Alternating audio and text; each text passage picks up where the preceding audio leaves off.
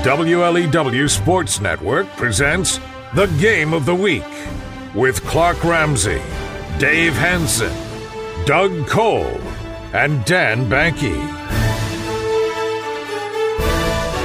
You're listening to the WLEW Sports Network, powered by Agra Valley Services. Ford Field is just one stop away, and with a win today, the Ubly Bearcats can punch their ticket to the state championship. It's the state semifinals and a rematch two years in the making between the 11 1 Beal City Aggies and the 12 0 Ubly Bearcats. Good evening, folks, from Mount Morris, Michigan.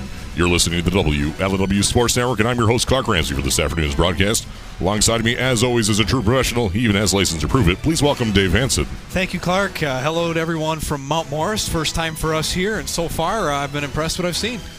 32 teams began the Division A playoffs just three weeks ago. Now it's down to just the last four Hudson, Ottawa Lake Whiteford, Beal City, and your hometown Ubly Bearcats. Whoever wins will be canceling their Thanksgiving plans and meeting everyone at Ford Field instead. No question about it. The, the only two people in the world that wouldn't be excited about that is probably our wives, Clark. Maybe. The Ubly Bearcats are making their third straight state semifinal appearance, winning last year before falling short to Centerville at Ford Field. The Bearcats are back once again and have just one goal in mind win a state championship. And they've been close multiple times, but this team has the tools to do it. Offensively, defense, and special teams, they've been very good. Ubly has one opponent standing between them in the state finals, the Beal City Aggies. After losing in the first week this season, Beal City has rattled off 11 straight victories in commanding fashion. Two years ago, the Aggies and Bearcats met on the same semifinal stage. Beal City snagged that victory, 21 to 20, something that Ubly has certainly not forgotten about. No doubt. And a reminder that game was played in Beal City's backyard, and nobody's bitter about that at all. But that is just adding a chip on these Bearcat shoulders. Before we kick off today's state semifinal, we'll host our media roundtable, discuss the rest of the playoff field, and break down the game of the week Beal City and Ubly, with a winner punching their ticket to the state championship. It's all right here on your home for high school football, the WLEW Sports Network, being powered by Agra Valley Services on Sports Radio 1021 and live and worldwide at WLEWSports.com. It's Beal City versus Ubly from Mount Morris, Michigan.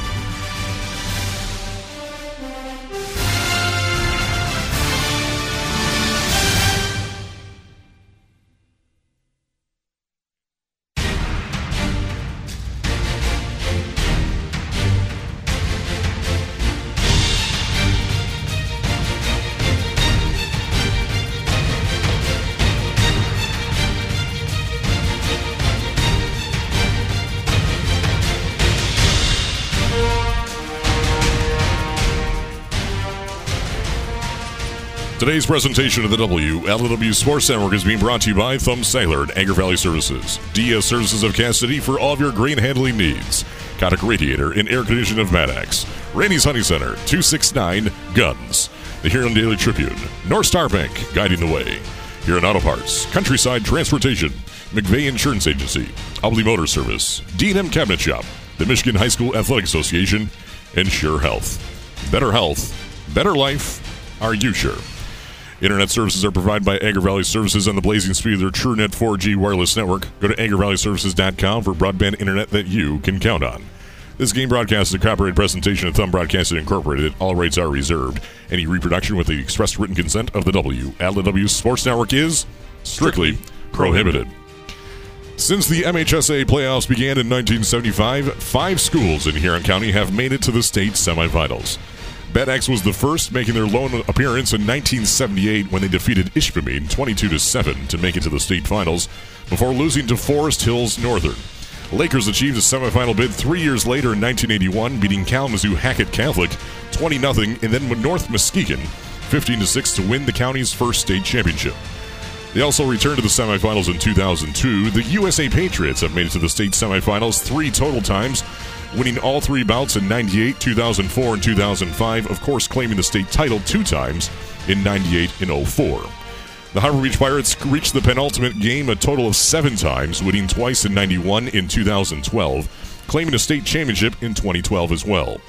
Then there are the Ubly Bearcats, who have now made it to this game more than any other thumb school eight times in the last 19 years 2003, 2006, 2008, 2009. Let me take a breath. 2016, 2019, 2020, and 2021. The Bearcats have gone 2 and 5 in the state semifinals, making it to Ford Field in 2008 and 2020. My name is Clark Ramsey, your host and play by play announcer for WLEW Sports since 2011. To my right for the last 10 years has been Dave Hanson.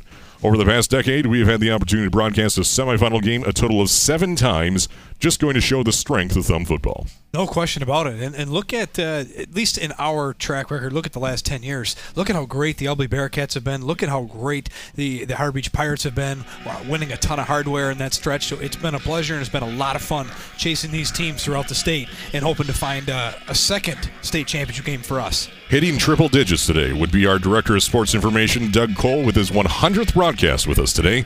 Since 2013, Doug has had held the responsibility of all of our real time offensive, defensive, and team stats throughout the entire broadcast. Doug, this is the time of the year when you start to have shorter travel times than us, making your way from Livonia, Michigan for us every single weekend. Yeah, it was a uh, nice ride. Just took 96 to US 23, joined 75, and it's uh, just a little bit of uh, over an hour drive. Great. So this is going to be really interesting. So where did you uh, where did you stop on the way up? Well, I had a special guest with me. I Oh, stopped at Leo's Coney Island in Fenton, and uh, Mr. Ed Klump joined me. Really? He sure did. Was it any good? It was delicious. well, well, hold on a second here. E- e- eating with Ed, I suppose. Eating with Ed. Eating with there Ed. we go. It's a contact sport. Uh, well, it is a contact sport with Ed Klump, but that in itself is an experience. Let's talk about the food first. What'd you have? I had uh, breakfast, two eggs, uh, bacon, hash browns, and wheat toast. And did you have a face shield? Ed's a pretty aggressive eater. oh, well, I didn't notice that. I mean, he had the Western omelet. Uh, that looked pretty good, and so it was uh, it was a great meal. Does it get the Doug Cole seal of approval? Absolutely. That's Does. fantastic. Dining with Doug can continue for another week as he travels the countryside, finds the local hotspots, and gives the Doug Cole seal of approval when deemed necessary and appropriate. In a five team trade with cash, three second round draft picks, and future trade considerations, I'd like to introduce you today to our new spotter, Dan Banky. In a very roundabout 72 hours, we were able to change some work schedules around, enabling Dan Banky to join us today, and he should be joining us sometime between the national anthem and today's opening kick. It doesn't matter when he gets here. I we can survive care. the first series all if we want, but the fact that he's back that makes our job a lot easier. I'm pretty sure we'll be able to know Ubly's first four plays. We can at least get through that. Well, After we're, that, we're, we're in trouble. we're getting better, and what helps us today? Daylight. Yes. that helps us find the ball a lot better. Very much so. So thank you to Dan Banky. Thank you to Dan Banky's bosses who were able to switch around the schedules to get him out of work just a little bit early so he could make it all the way over to Mount Morris today.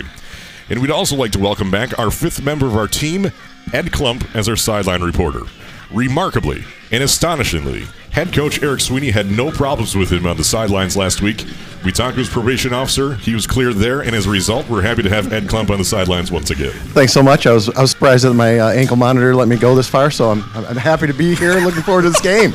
Well, I'm not sure where where that ankle monitor, if the far sideline, works for you or not today. But this broadcast is certainly going off the railings. Ed, it's great to have you back today.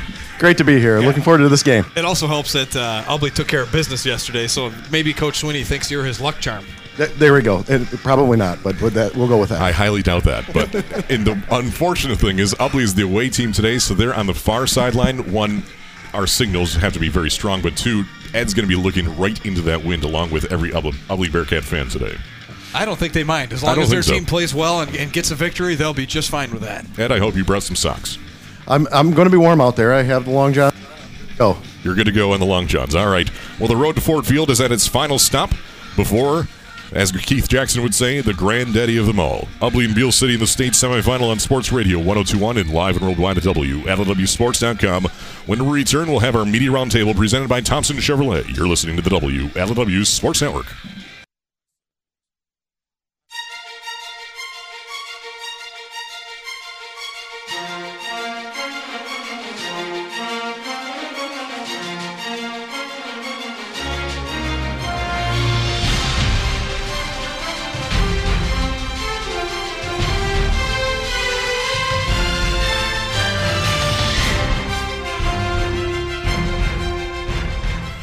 Listening to the WLEW Sports Network on Sports Radio 1021 in live and worldwide at WLEWSports.com. Listen to us in replay form. Just go to WLEWSports.com and click on the replays tab.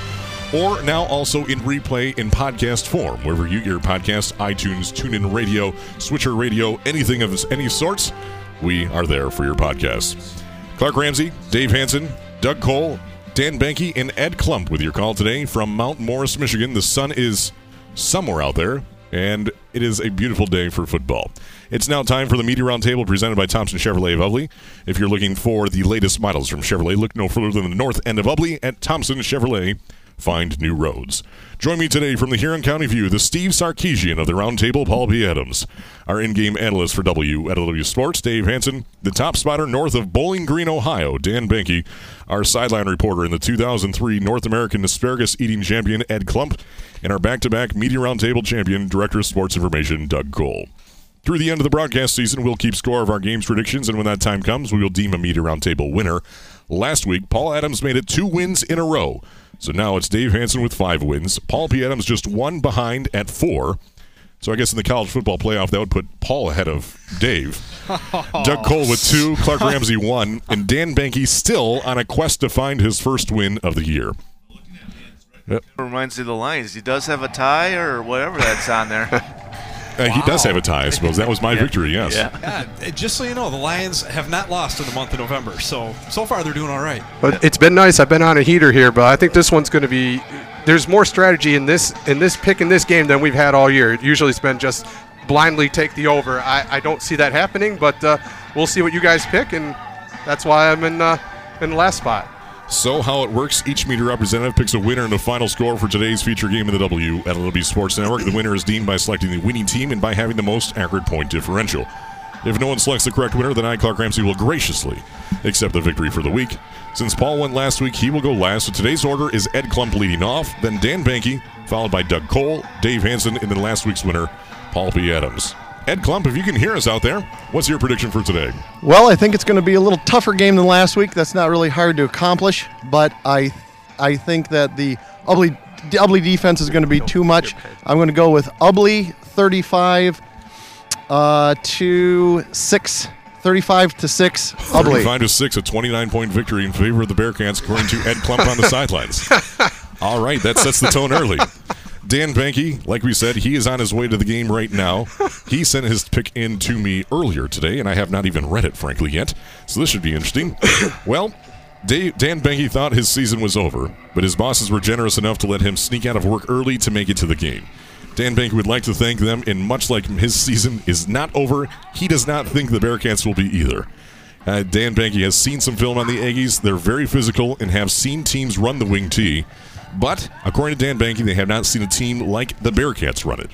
Dan Banky thinks it will be close in the beginning, but the Bearcats will pull away in the end. He, Dan Banky has Ubly winning 35 to 15, a 20 point victory, according to Dan Banky, in favor of the Ubly Bearcats. Doug Cole, what do you have? Well, yeah, I, we all know it's not going to be like last week where Ubly won 65 to six. So I think with Beal City, they are they are a physical team, but I think Ubly's defense will uh, is, will be the difference uh, this game. I got Ubly winning. I got the same total uh, point total for Ubly, uh, 35 to 22. 35 to 22, a 13 point victory in favor of the Ubly Bearcats, according to Doug Cole. Dave Hanson. I like that, but we're, we're going to keep talking about defense. But I'm pretty sure Coach Sweeney said our best defense is when we're on offense, controlling the clock, and I think that offense is going to be important to this game and the special teams. Not, i can't even leave that for you to talk about, Paul. I agree. I think Ubly's going to win. Uh, this team has been a well-oiled machine. The offense does what it always does. The defense has simply improved every single week, and Brett Mueller and that kicking team, kicking off, field position, and making extra points. Those are the little things that matter.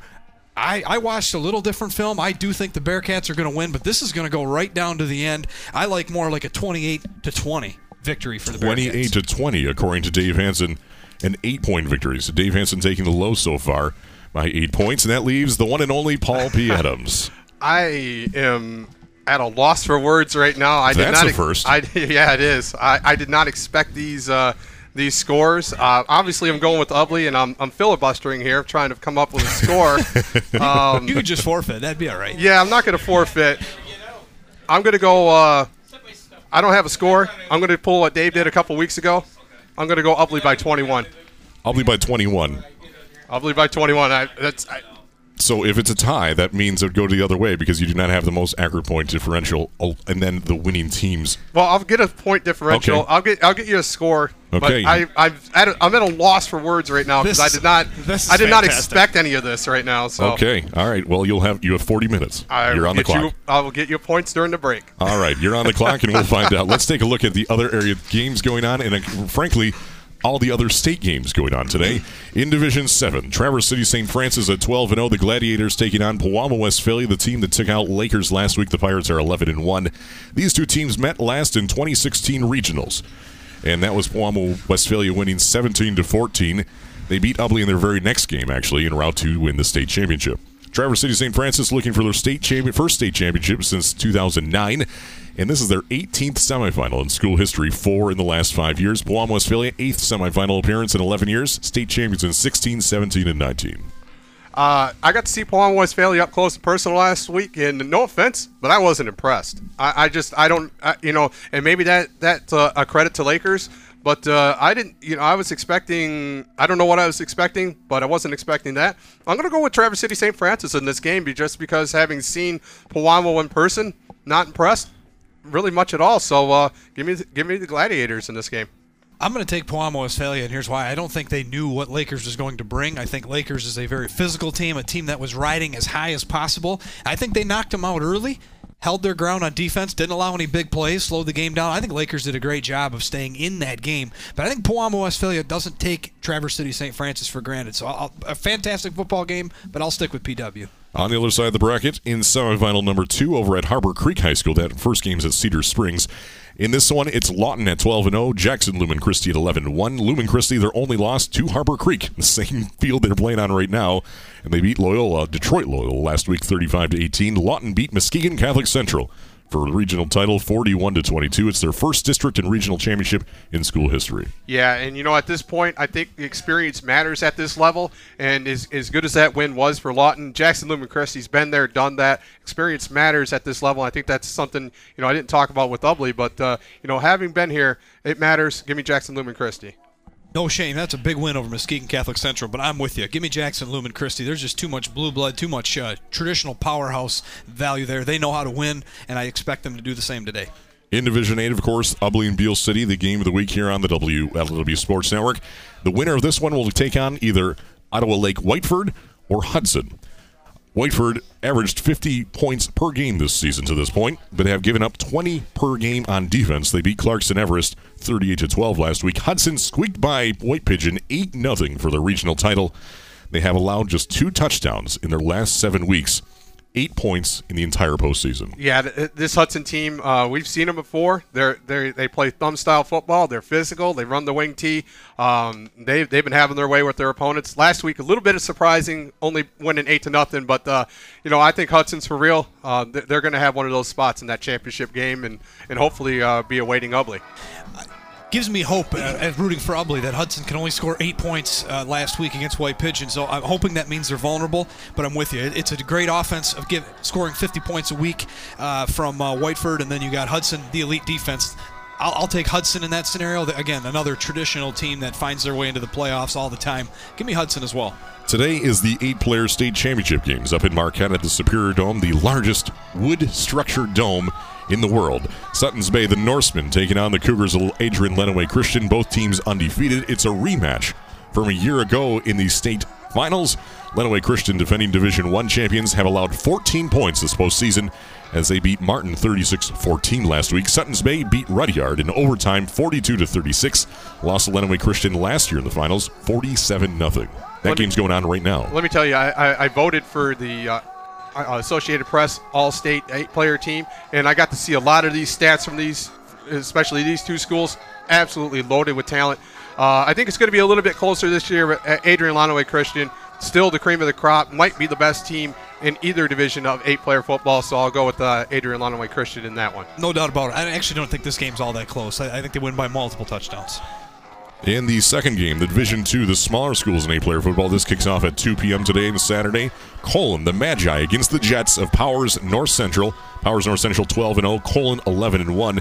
Their only loss was to Adrian Lenawee Christian 47 to 21. Seven of their 12 games, one touchdown or less allowed.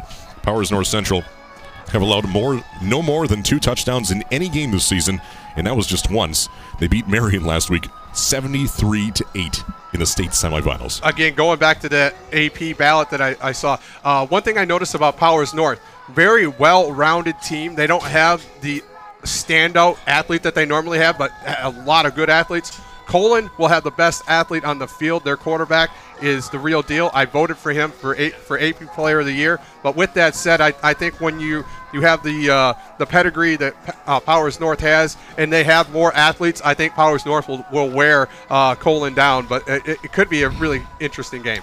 And that Division One game going on right now, Adrian Lenawee Christian leads Suttons Bay 12, 14 to 12. Adrian Lenawee Christian actually was trailing, and they took it, scored a touchdown, a rushing touchdown to retake the lead, 14 to 12. So a great game in Division One eight-player football. It's time for a short break. When we return, we'll take a look at the Beal City Aggies right here on Sports Radio 102.1 and live and worldwide at WLEWSports.com.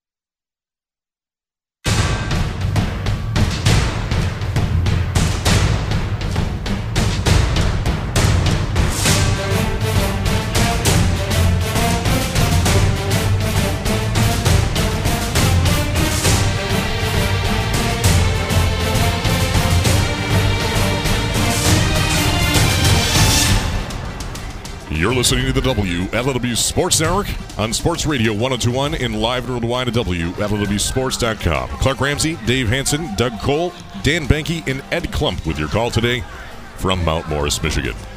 For the 37th time in 42 years, the Beal City Aggies find themselves in the MHSAA playoffs. That mark of 37 is the most in the state of Michigan, tied only with Crystal Falls Forest Park. That's more than Detroit Country Day with 30 appearances, Jackson Lumen Christi at 31 playoff berths, and even Farmington Hills, Harrison, and Traverse City St. Francis, who each have 35 appearances in the postseason. The Aggies of Beal City have missed this postseason just five times since 1980, with two of them coming in 2017 and 18. Taking over the program seven years ago was Brad Gross, a graduate and former player for the Aggies who understood what it took to bring the Beal City back program back to its winning ways have to love it when former players come back to their program, back to their hometown, and help take over and reestablish winning ways. And I say that because he took over in 2015. In his 75 games as coach, he's won 69% of them with a 52 and 23 record. He has taken this team to the playoffs five of his seven years, including three straight. He made it to the state finals in 2019 where they lost to Reading, but he was the quarterback for this 1994 state championship team, and he was also the offensive coordinator for the 2009 state championship team. When your ho- head coach is a state champion play caller on and off the field, you come to expect some great quarterback play as well. That's what you get from senior number four, Hunter Miles. Hunter Miles plays a very important role for this team. He's six foot, 185 pounds. He also plays end on the other side of the ball. He's only 40 of 88 passing, 700 yards and six TDs, and he has five interceptions. So it's not a foolproof system, but he has the ability to throw the ball. It's not a vocal point of the offense. He's carried the ball only 35 times, 250 yards, and a couple scores. He really is the game manager for this team. Not as characteristic as what you see. He took over for Jake Gross last season and beat out Jack uh, Foosman, As, as, the pronunciation. Jack go. Foosman this season. So we were talking them before the game. They had a they had a conundrum who's going to play quarterback. There's a lot of teams they know who their quarterback is. This team wasn't really sure, and I think that might be some leverage for the Bearcats. For well over 40 years now, similar to the other Bearcats, the Beal City Aggies are known for running the ball. Last season, they averaged 276 yards a game. This year, that average is up to 286, 10 more than last year, scoring 49 rushing touchdowns in 2021. Leading the rushing attack out of the double wing offense would be senior number one, Cade Block. No doubt about it. Cade Block ran for nine TDs and 760 yards. This year, he's already over 1,100 yards and has 25 TDs on the year. He averages eight yards a carry, over 100 yards a game. The other guys, though, you got to keep an eye on. Underclassman Jamison Latham. He is just a sophomore. He will play that wing back, and we'll get into what that means later in the game. But they, they like to ha- do a lot of jet sweeps, a lot of end arounds, types like that. Wade Wilson, for all you Ubly Bearcat fans. Wade Wilson had an excellent first half two years ago uh, when uh, they these two teams met in Mount Pleasant. He's another guy to keep an eye on. He averages eight yards a carry. He's only got 470 yards on the season and five TDs, but we saw what he was capable of as a sophomore a few years back. When Brad Gross took over the Beal City program, he went away from just the straight T to the double wing, implementing a passing game that can throw off their opponents in key moments. Hunter Miles, Hunter Miles' favorite targets would be junior wide receiver Carter Fussman and senior tight end Matt Oswald. No question about it. Again, not a ton of completions, but when a very high percentage of them go to one guy, you know where the play action wants to be. And Fussman is just a junior. He's six foot. He has 12 of those catches, 170 yards and three TDs, averaging 14 yards a catch. But Matt Oswald and, and Caden Smith tend to be the big play guys. They don't get many, maybe one catch a game, but they both average 31 yards and 20 yards of completion between the two of them, and a couple TDs to boot. Defensively, Beal City is tough. To this point, they are allowing just 8.5 points per game, and the Aggies have held their opponents to three touchdowns or less in every single game this year.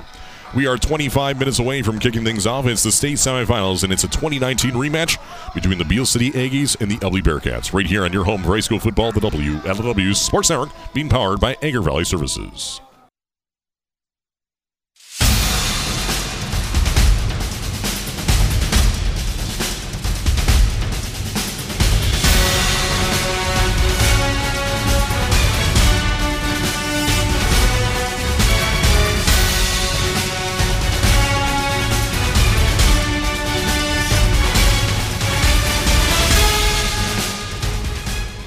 It's the state semifinals between the Beal City Aggies and the Ubly Bearcats in the Division 8 MHSA playoffs. For the third time in three years and the eighth time in the last two decades, the Ubly Bearcats have barreled their way through the playoff field all the way to the state semifinals. Eight semifinal appearances in total is actually the most of any thumb school before this season. Ubly was tied with Harbor Beach, very fittingly, each with seven appearances. Last year, after a brief hiatus in the middle of the playoffs due to COVID 19, the Bearcats defeated Carson City Crystal to snag their third straight regional championship and then went on to shut out Johannesburg Lewiston 43 0, a team that Beal City forfeited to due to COVID 19, mind you, to punch their ticket to the state championship at Ford Field. Now, some 10 months later, the Ubly Bearcats find themselves on that same cusp under the direction of their second year head coach, Eric Sweeney. That's right. Coach Eric Sweeney took over for Bill Sweeney, who retired after the 2019 season. And in just two years, Coach Eric Sweeney is 21 and 3, winning 87% of his games. No other coach in Ubly history has made it to back to back semifinal appearances in their first two years of coaching and going for that second straight state final appearance, the first thumb area team to do that since the USA Patriots back in 2004 and 2005. Not many high school quarterbacks, or even a majority of college quarterbacks, have ever had the opportunity to be the QB1 slot and start 25 games.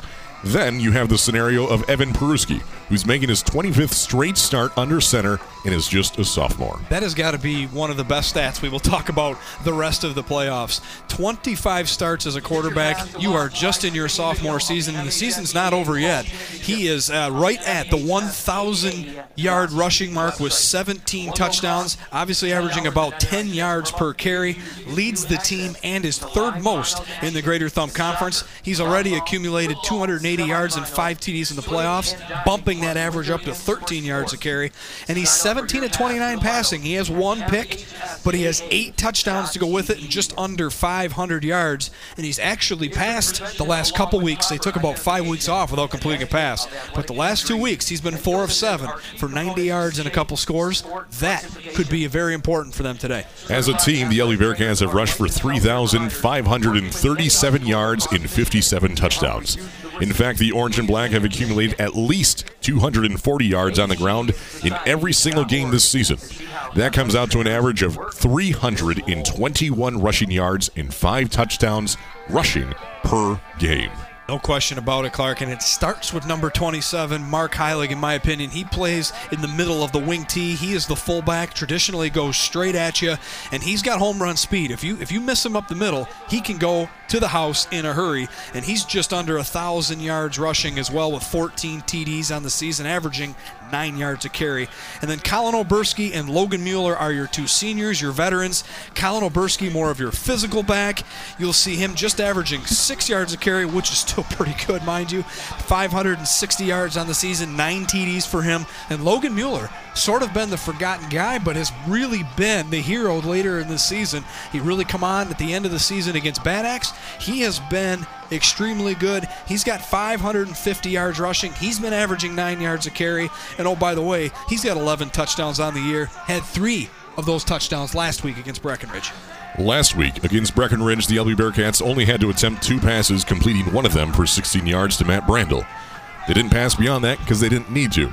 The Bearcats have only thrown 29 passes all season, and similar to the Dos Equis most interesting man in the world, they don't pass often, but when they do, they tend to score and slash the opposing defense.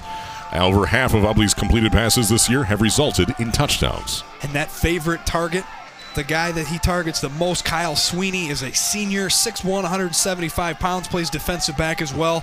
He only has nine catches on the season, but that leads the team. He has 300 yards catching. That also leads the team. And five of those nine catches have gone to pay dirt, averaging 31 yards of completion. He is the heart and soul of this passing game. And then the check down options have been Colin Oberski and Matt Brandel. Each have scored a couple touchdowns on the year, but just four catches for each of those guys. Defensively, the Bearcats have been in a complete lockdown mode, allowing just five touchdowns in the last seven weeks. Leading the charge will be linebackers Aiden Makoviak and Candon Peruski. And I'm glad you mentioned them because these are the t- the key two pieces to replace a couple of seniors that graduated last year that were the heart and soul of the defense. This was the question mark. Aiden Makoviak and Candon Peruski, a couple underclassmen, have really done a great job. Makoviak, just a junior. He looks small. He plays twice as big as what he is. 75 tackles on the air, a couple defensive touchdowns. And Candon Peruski is another guy that's gotten a lot better each and every week. He's 5'9, 175 pounds, sophomore, and he has 57 tackles on the year. We are just 15 minutes away from the start of the state semifinals, Beal City and Ubly. Keep it locked on your home for high school football. Up next, we'll do a direct comparison between the Aggies and the Bearcats. It's all on your home for high school football, the WLEW Sports Network.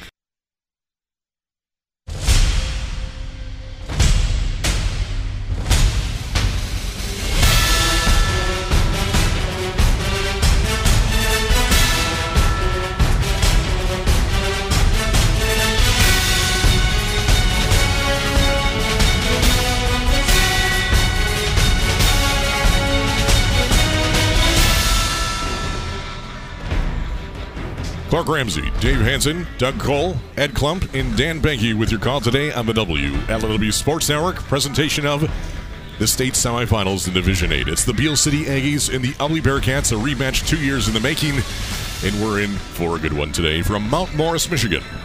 As the crow flies, 98 miles separate Beal City and Ubly High Schools, due east-west of each other. Very interesting there. Today is an actual, actual neutral site for the Bearcats and Aggies, unlike two years ago when it was a two minute drive for Beal City and a two hour drive for Ubly to Mount Pleasant. It is one hour and 33 minutes for Beal City to Mount Morris. And get this, it's one hour 32 minutes for the Bearcats. In the MHSAA playoffs, Ubly High School is the fourth smallest school in Division 8 with 170 students. Beal City is right in the middle, the 16th largest, but also the 16th smallest at 227. So by going by student enrollment, it's Beal City by 57 students. This is the second time that the Beal City Aggies and Ubly Bearcats have faced off. Two days short of exactly two years ago, they met in the state semifinals with the Aggies winning 21 to 20. They eventually went on to lose to Reading the next game, 33 to six in the state championship. This year, Ubly's remain averaging 45.4 on offense, the best in the Greater Thumb, and second highest of the four remaining teams in the playoffs. Beal City has been scoring 37.6 per game, so on offense, the Bearcats are favored by 7.8 points. Defensively, Ubly is the best in the Greer Conference, allowing just 10.4 per game, a number that has been improving and dropping by the week. Beal City, though, they yield 8.6 per game, so by going by defensive averages, it's Beal City by 1.8 points. Las Vegas has set their line for the game, and they're confident line unless it's wrong. Our colleagues at the Ohio State University in the Mel Tucker Contract Renegotiation and Sports Wagering Department, sector factoring in all possibilities, stats, injury, weather, and location. The spread for today's game sits at Ubly, eight and a half points. Today is the 324th day of the year, meaning there are just 41 days until New Year's Eve. Dave, I guess we haven't talked about New Year's Eve in a while. We're having the party at Dan's. Ed's. We never actually invited Ed. Should Oh, we invite Ed? I, I would just assume he's going to be there. Okay. He wouldn't he wouldn't miss a, Ed- a well, gathering there's like there's that. food, so Ed would certainly be there. I don't know if it's necessarily the the uh, food he'd be coming for, but yes, he'll be there. We'd like to say hello to all of our listeners tuning in today, and whether you're on your way to the game, out in the deer blind, or perhaps out getting groceries for next week's Thanksgiving meal. Which, Dave, that leads me to this week's trivia question about Thanksgiving. Ah, now I know why you're so heavily uh, emphatic on food. I like Food. it. Let's let's give this a shot. Not to get political, but this year's Thanksgiving feast is going to cost roughly 14% more than it did last year. The price of a frozen whole body turkey alone is 24% higher, in part of what the USDA is calling meatflation. Something we never would have thought we'd talk about. But the question to you, Dave, though, is according to the American Farm Bureau, what is the year, what is this year's average price per pound of frozen turkey? Oh boy. Well, this tells you how much uh, shopping I do for turkeys. I so figured I Don't, that. I don't don't have a clue. So uh, I'm Your gonna, wife might call you a turkey, but that's Uh, about it. Well, that wouldn't be too bad though. um, let's go with uh, let's go with uh, two dollars a pound. A dollar fifty per pound. Actually, last year it was a dollar twenty-one. Stores began advertising lower prices later than normal this year. Last week, the average price of per pound was a dollar seven, and this week it's eighty-eight cents per pound. So if you've not gotten your turkey yet, your wallet appreciates it. However, be careful: sixty-one percent of all the frozen turkeys in America have already been sold out. Of the 15 most common items in a Thanksgiving meal, 14 of them increased in price versus 2020. Dave, my second question to you is according to the Farm Bureau, what is the one item of Thanksgiving that saw a decrease in its average price? You mean to tell me something in this world right now the price has decreased? Yes. Um, wow. Well, I'm gonna go with something that. I I feel like it's the only time of year you have it, and I don't really know what, what it's made of. It can't be that much, so I'm gonna go with stuffing. Correct. Ring the bell. Stuffing. 14 ounces of cube stuffing cost $2.81 a year ago. This year, it's $2.29, and no one knows why. In the United States, stuffing is actually the most popular side dish for Thanksgiving in four states Maine, New Hampshire, Pennsylvania, and Louisiana, although the Bayou preserves, prefers cornbread stuffing. Dave, my final question What is the most popular Thanksgiving side dish in the state of Michigan?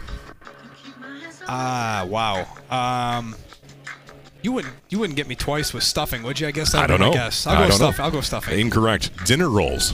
Dinner Oh. rolls, which I, I applaud that, and I will support that. I approve that message. Only Michigan, Florida, and Utah have an affection for carbs, apparently, as those are the most popular in those states. What is the least favorite Thanksgiving side dish? Candied candied yams, with 27% of America agreeing, with green bean casserole close behind at 25%. I agree with one of those two. You can you can keep the yams, but uh, I'll keep the green bean casserole. I'll go with that. But speaking of a delicious recipe for football success, Dave, what are your three keys to today's game? Well, we love this time of the year because uh, there's less calling it down the middle and more favoritism to our home team. So we're, we're going to talk about the Ubly Bearcats a lot, and we're going to focus on what they're trying to do. And, and I think we're going to start with the defense. You're going to you're going to meet a team that finally wants to go toe to toe with you in the trenches, and I, I want to see this defense, this defensive line. They won last week against a team that wants to spread it out, a team that doesn't like to get physical. Ubly beat them in that fashion. Today, can they beat another team that is just as physical as them, maybe even a little bit bigger than them? Can they move them around on defense, get that defense off the field, and allow uh, their offense to have a few more possessions?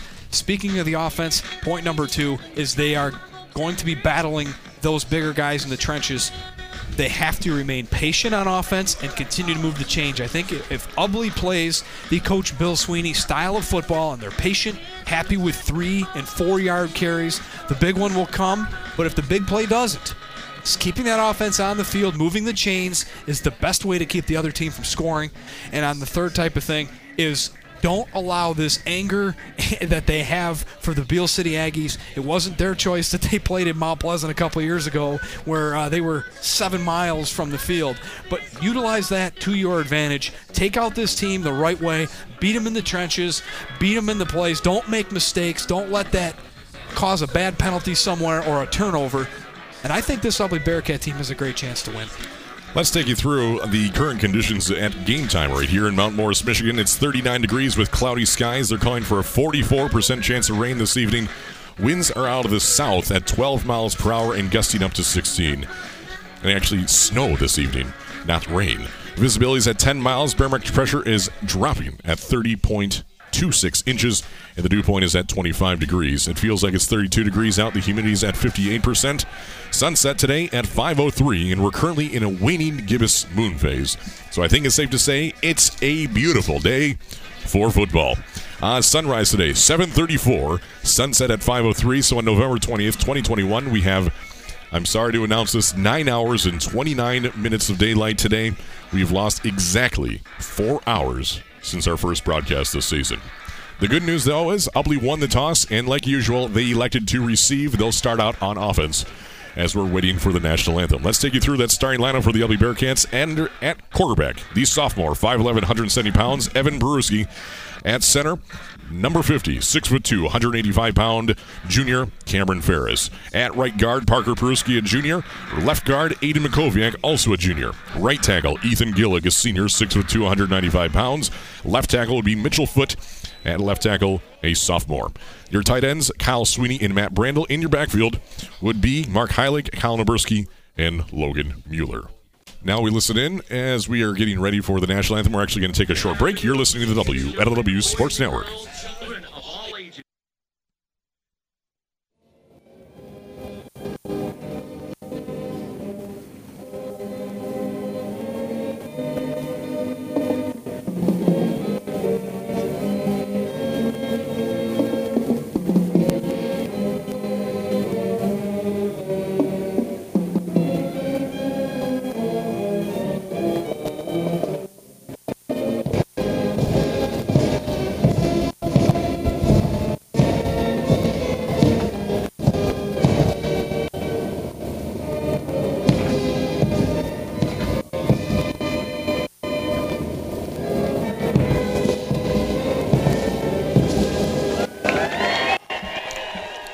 It's game time, folks. It's the state semifinals. The winner of this one goes on to the state championship to take on either Ottawa Lake Whiteford or Hudson.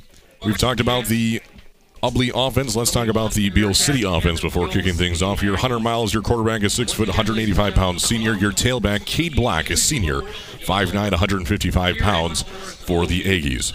And your wingback. So this is the same type of offense, same formation, I should say, as the Lakers ran the past few years. You have a wingback on either side of the outside of the tackles with one tight end set in this one. Wade Wilson, 5'11", 200 pounds senior. He's on the left wing typically. The right wing would be Jamison Latham, a senior, 5'10", 175 pounds. Your tight end would be Matt Oswald on the right side at 6'4", 240 pounds, a big target out there and a senior.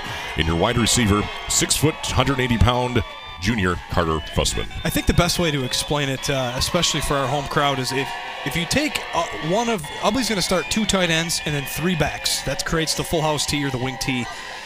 Take one of those tight ends and split them out wide, and then take the fullback, which would be in the middle, the two outside backs, put them over top the ends. Yes. And that's that's the what their same offense offense. look. Right. So you spread out a little bit, get guys moving in motion. You- You'll see guys, one of those wing backs go left and right on almost every play, one way or the other.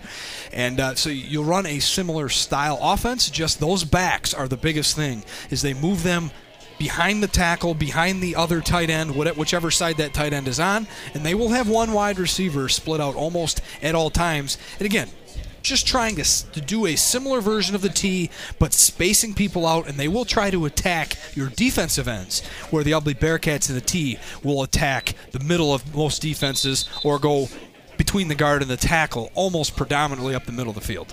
Deep back for the Ubly Bearcats away in the kick would be number 27, Mark Heilig and Evan Peruski. They stand at their own four yard line at the current moment.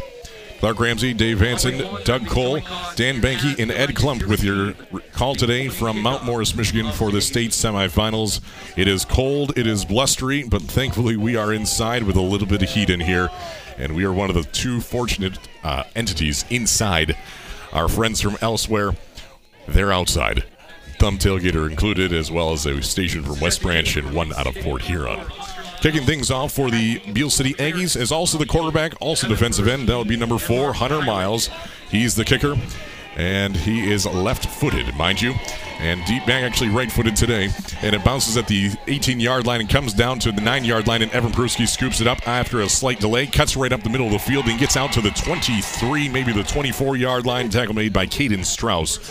Also plays left guard for the Beal City offense. First and 10, right to left across the radio for the Ubly Bearcats. There's so many different things, little things to expect today. So when they kick off, it's not like Brett Mueller who with the right wind and the right scenario, he could simply boom it into the end zone and completely eliminate a chance for a return. This kick was low, but it landed and it flew all the way back, but it bounced in front of Evan Peruski. And when it does that, it bounces differently on the turf. So it took a little weird hop. He's able to corral it, but not great field position for the Bearcats to start the afternoon. 11:34 left in the first quarter. 0-0 Ubly with their first play of offense here. Handoff to Logan Mueller right away.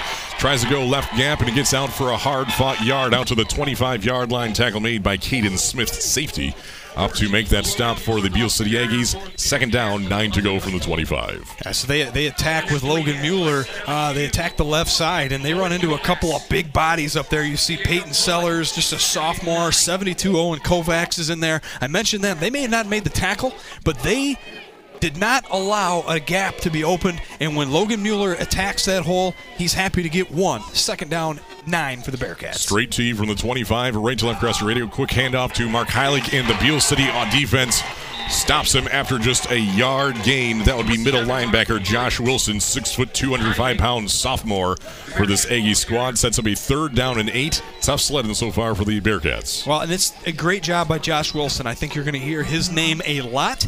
He attacks the middle, and when Mark Heilig goes up the middle, that's Wilson's job to fill that gap. The defensive line doesn't budge, they don't flinch, and when Josh Wilson flies through the gap, Mark Heilig has no chance. Gain of one for Ubly, third down and long.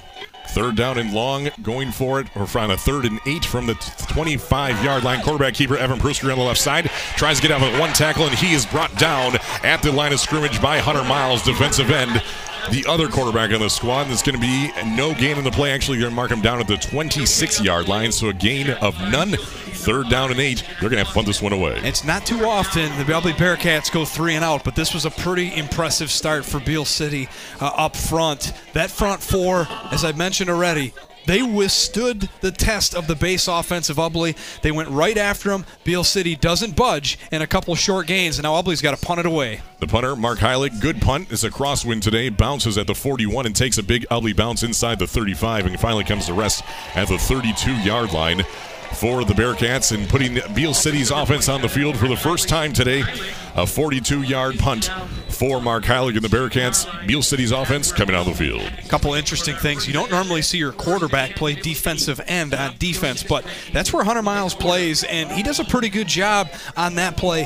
What get what he gives them isn't the size, it isn't the strength, it's the quickness that you like from a defensive end. He's good with his hands, and on that time he's able to swat away that tackle that's blocking him, and then race to the outside. And he's got the quickness to track down Evan Peruski, and that forced a punt and are setting the tone for this game. Bearcats go three and out. They're going to ask their defense to try to do the same. Man in motion. That is Jamison Latham gets the handoff on the jet sweep, and Ubly's there to stop him for no gain in the play. They're actually going to say forward progress has him out to the 33 yard line. Tackle made by Evan Peruski, stopping Jamison Latham. The wingback, six foot, 175 pound sophomore. Pile drove him down to the ground. Gain of yards, second and nine. Pile drive, but completely legal. Evan Peruski is going to be asked to do a lot more out of that defensive uh, back place that he's at. Again, they, you see Latham lines up on the right, comes across the formation. They hand it off to him, so it's an end around to the left. And Evan Peruski comes all the way up from that safety position, reading the play, and comes up and puts a good hit on him right past the line of scrimmage. Short game for Beal City. Second and nine from the 33. About nine minutes left here in the first quarter. Back to pass. Miles Hunter rolling to his right, throwing downfield. This one is underthrown. Hunter Miles, excuse me, as pass was intended for Carter Fussman, the wide receiver, six foot, 180 pound junior, at the 38 yard line. Would have been short of the first down anyway. Sets me third down and nine. I find it interesting though that that run play did not work, and Beal City already calling play action. I don't know if that was planned or if they were not happy with that first down play, but this is a quarterback that's a 50 50 completion, incompletion type guy. It's 50 50. and You can see why. He rolls out to his right, the throwing side. He's got an open receiver. That is a 10 yard route. He plants his foot and curls back to the quarterback. That was completely short arm, underthrown.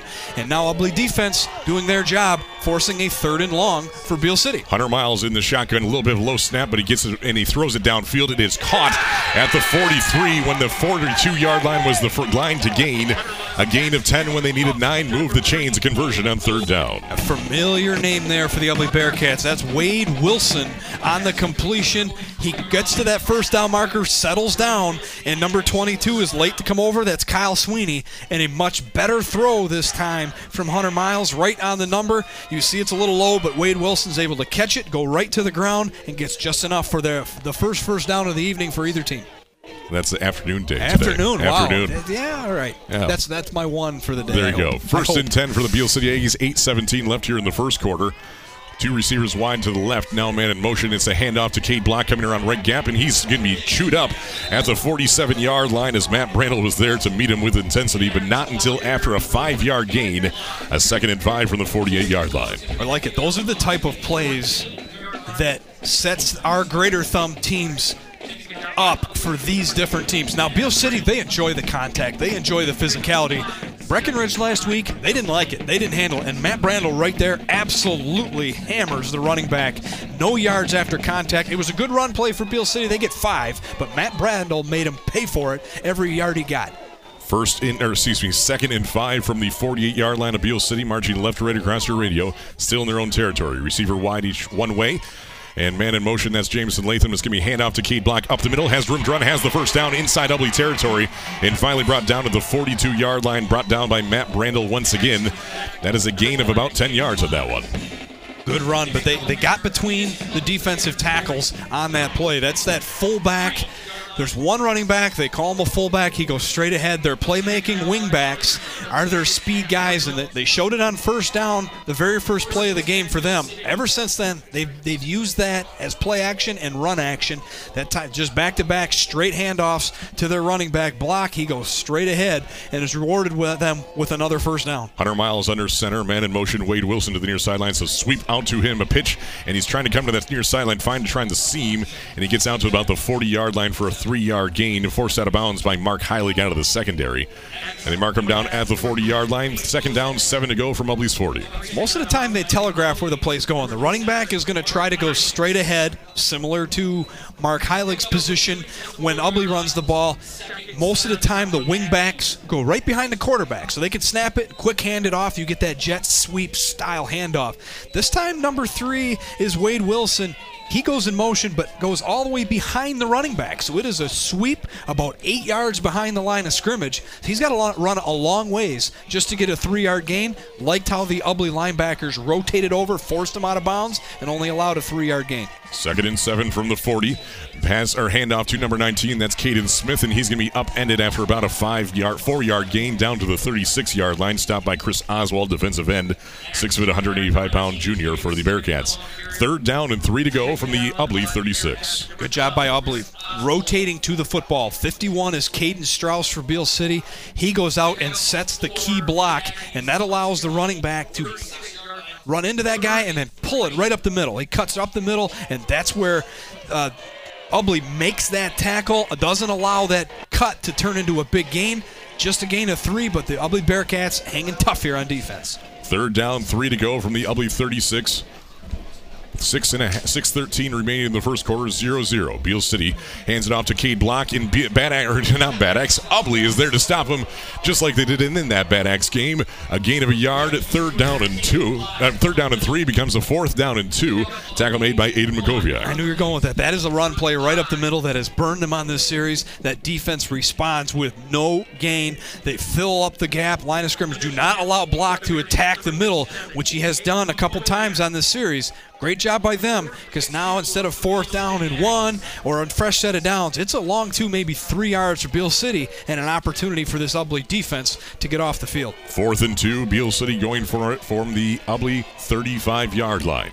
They're one of those teams that like a three yards and a cloud of dust, and this is what they're going to try here as they hand off to 19.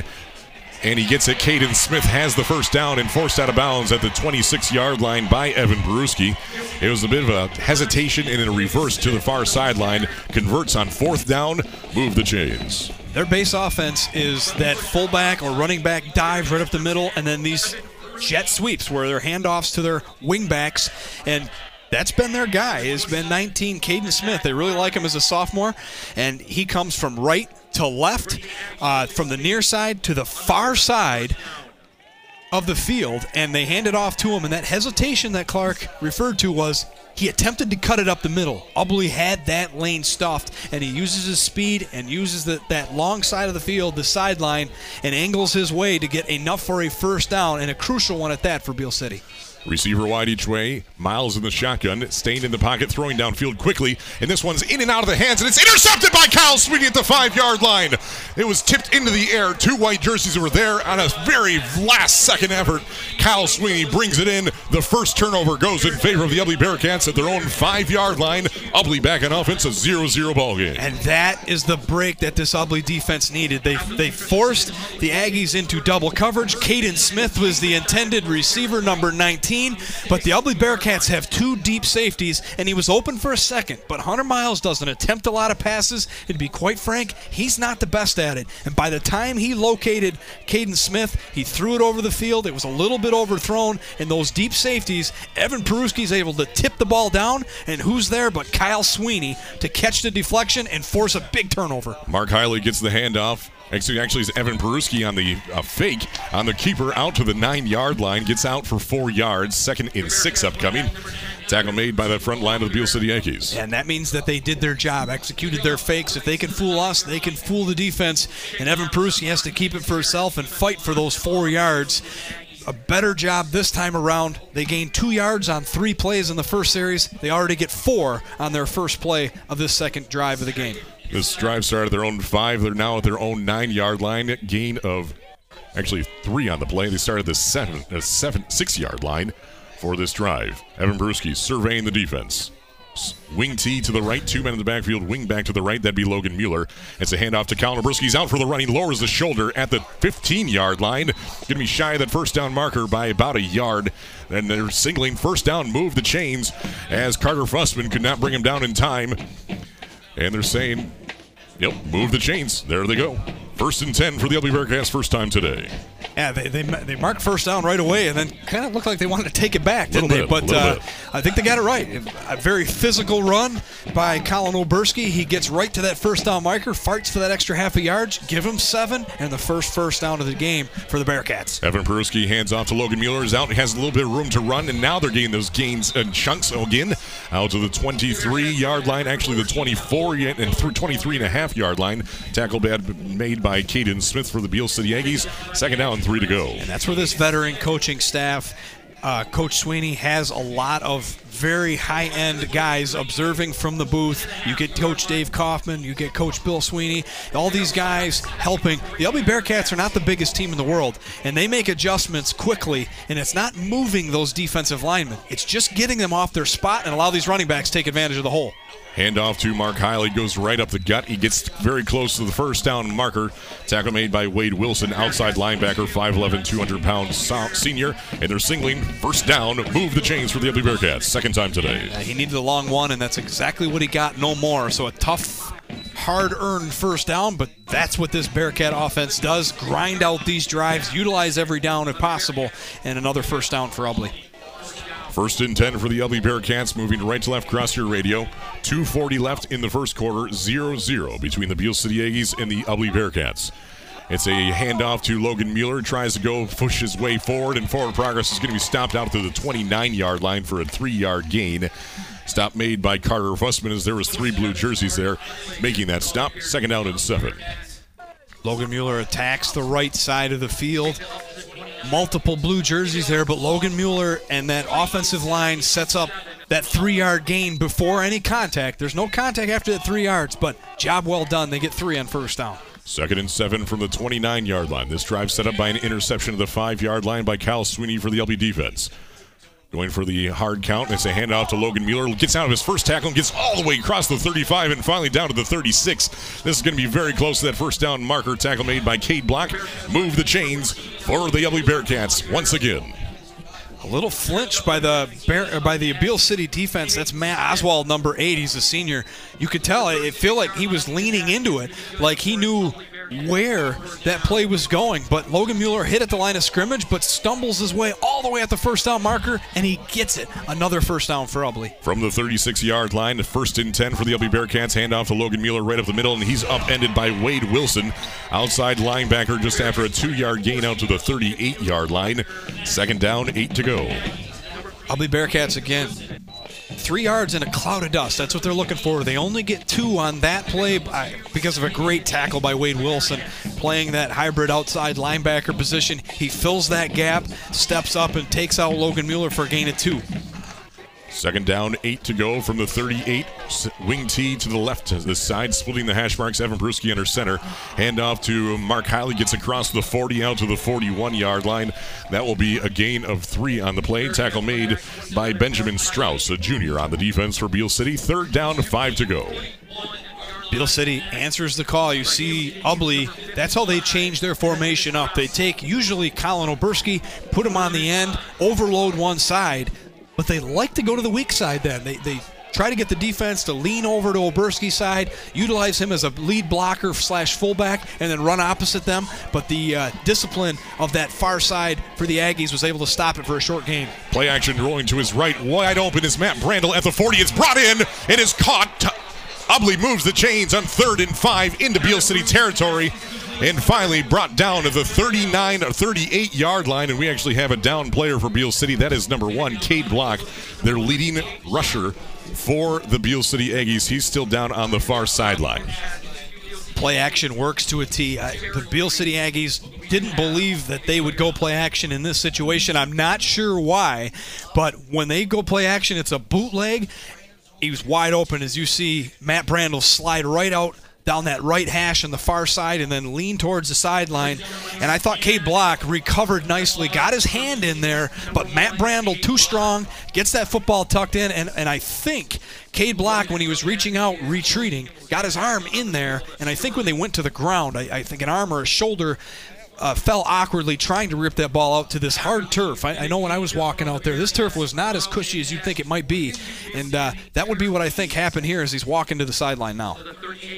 As he's walking off gingerly, now starting to jog off. That'd be Cade Block, their leading rusher, holding his right arm for the Beal City Aggies. Cade Block, 146 carries, 1,100 yards, nearly 1,200 yards, and 25 scores on the season before before today. Like I said, I think when he reached in to, to try to strip that ball out, I think he fell on that arm, and that's what they're uh, they're looking at right now. First and 10 from the 38. Handoff to Colin Oberski. Lowers the shoulder, tries to get out of his first tackle, and on the second effort, gets back to the original line of scrimmage. Finally stopped by Wade Wilson for the Beal City Aggies. Outside linebacker, no gain of play, second down and 10.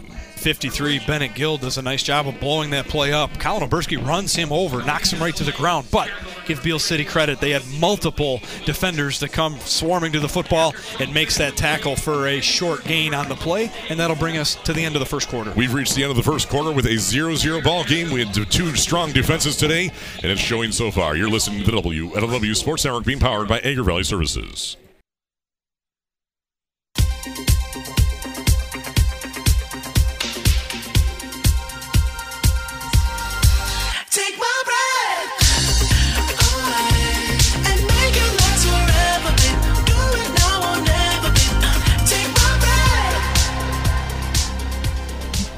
We've reached the end of the first quarter with a no score game, and Evan Peruski on the keeper breaks out, was nearly broken out of his second tackle as well. Trapped up by number five. That would be Jack Fussman for the Beal City defense. A 10 yard gain for Evan Peruski moves the chains. First and 10 from the Beal City 28.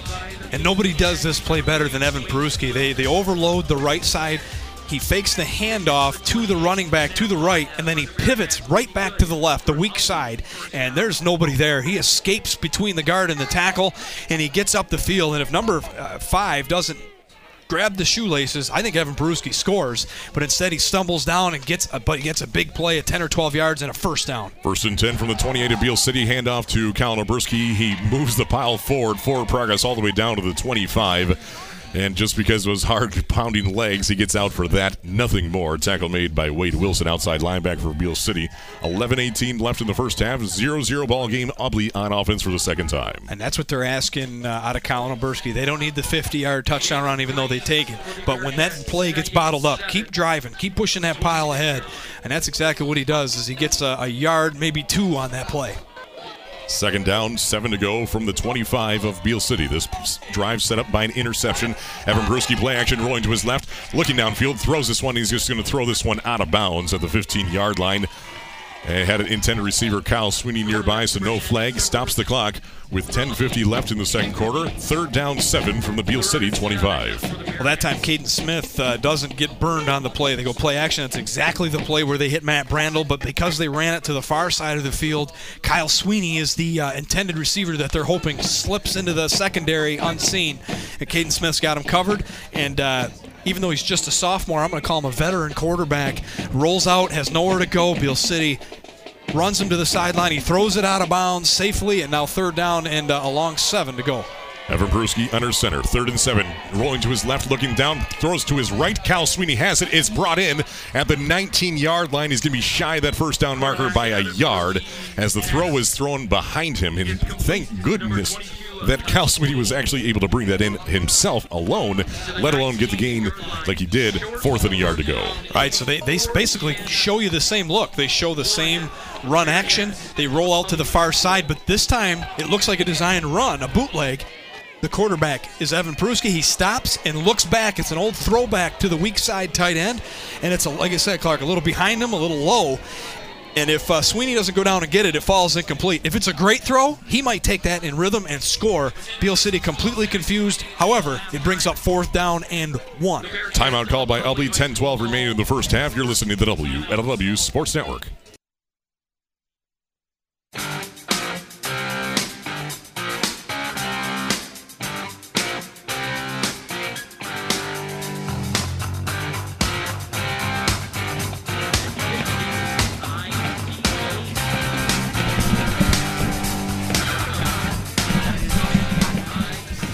Fourth and a yard to go for the Ubly Bearcats, calling their first time out. They're at the Beal City 19 yard line. They need to get to the 18 yard line, working off the right side of your radio on the right hash.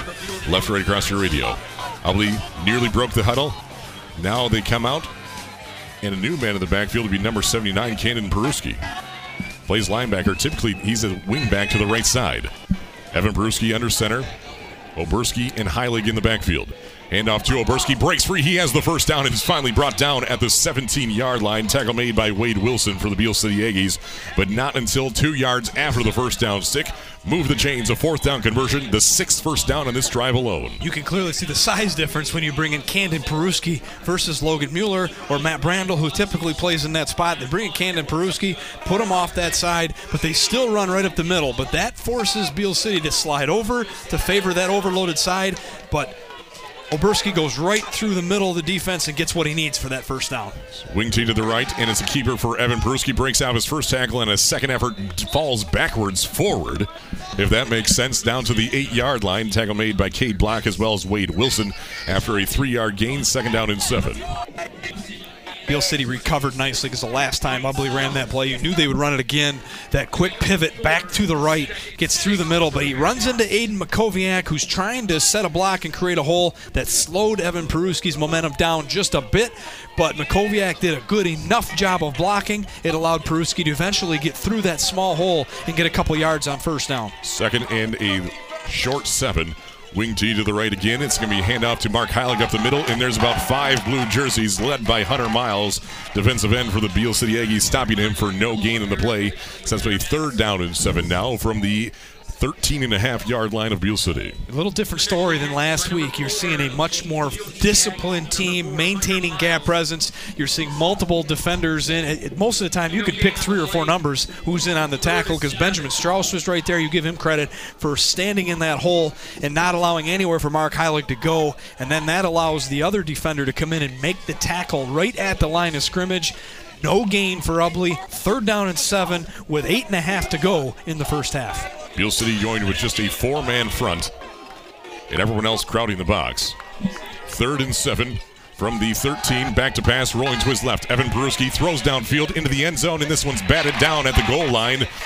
Intended for Kyle Sweeney, batted down by Caden Smith, safety for the Beal City Aggies. Good coverage there for the Aggies. Now it's fourth and seven. Dave, do you roll out the the field goal unit, or do you go for it here? Oh, this is definitely a feel scenario. If, if it was less than it was five or less, I would feel a lot better about my offense going for it. But uh, this is a scenario where we figured Brett Mueller would have an opportunity to put the Bearcats on the field. I would not be shocked if that's the direction he goes. It looks like we very well may be getting a timeout called by the Ubly Bearcats. Oh, we actually have a flag down at the eight yard line. Ineligible receiver downfield. That penalty is declined. So the Ubly Bearcats looks like they brought yeah, Evan Peruski is the long snapper. They're bringing out the field goal unit here. Line of scrimmage at the 14 yard line. This is a 31 yard kick.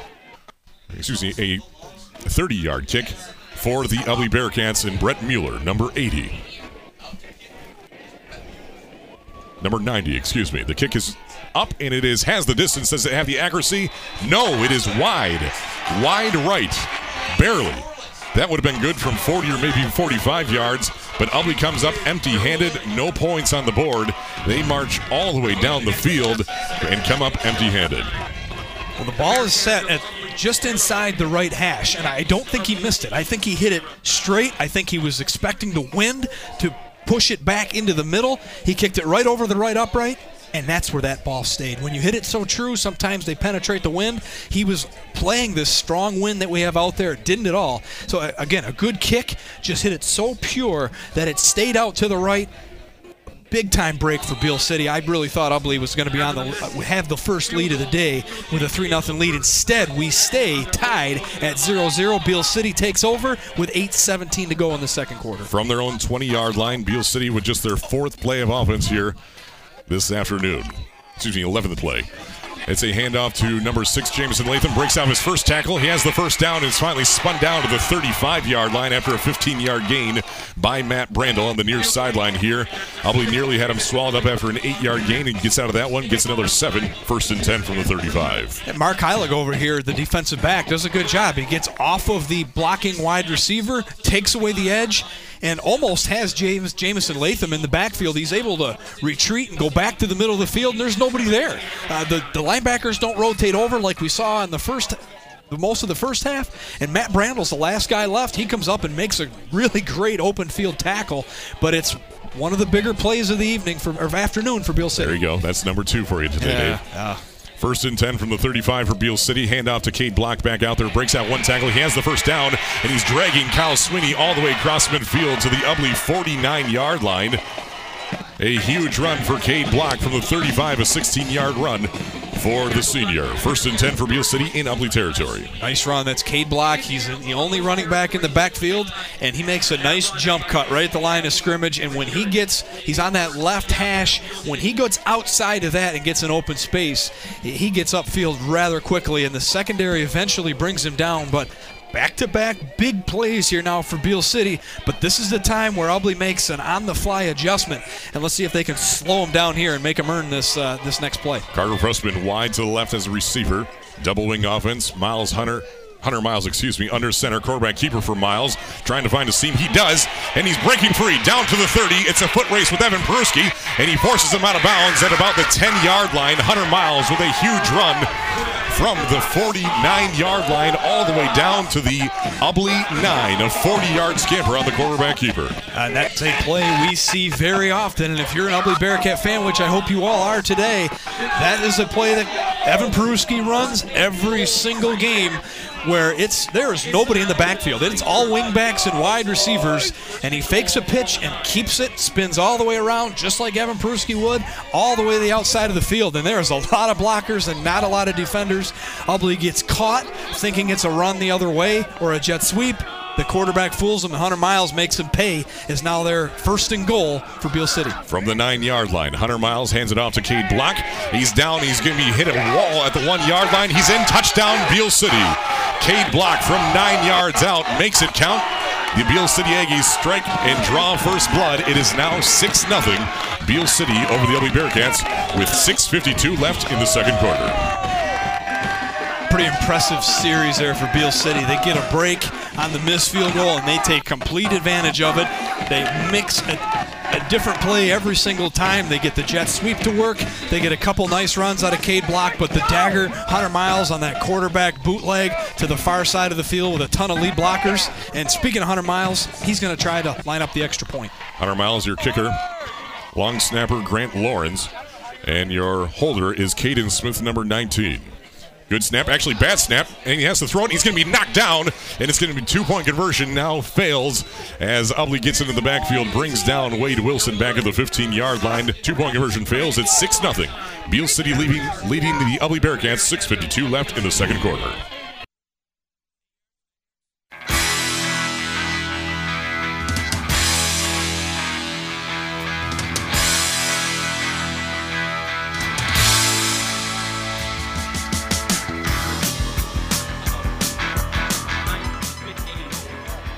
It's 6 0. Beal City leading the Ubly Bearcats. 6.52 left in the second quarter.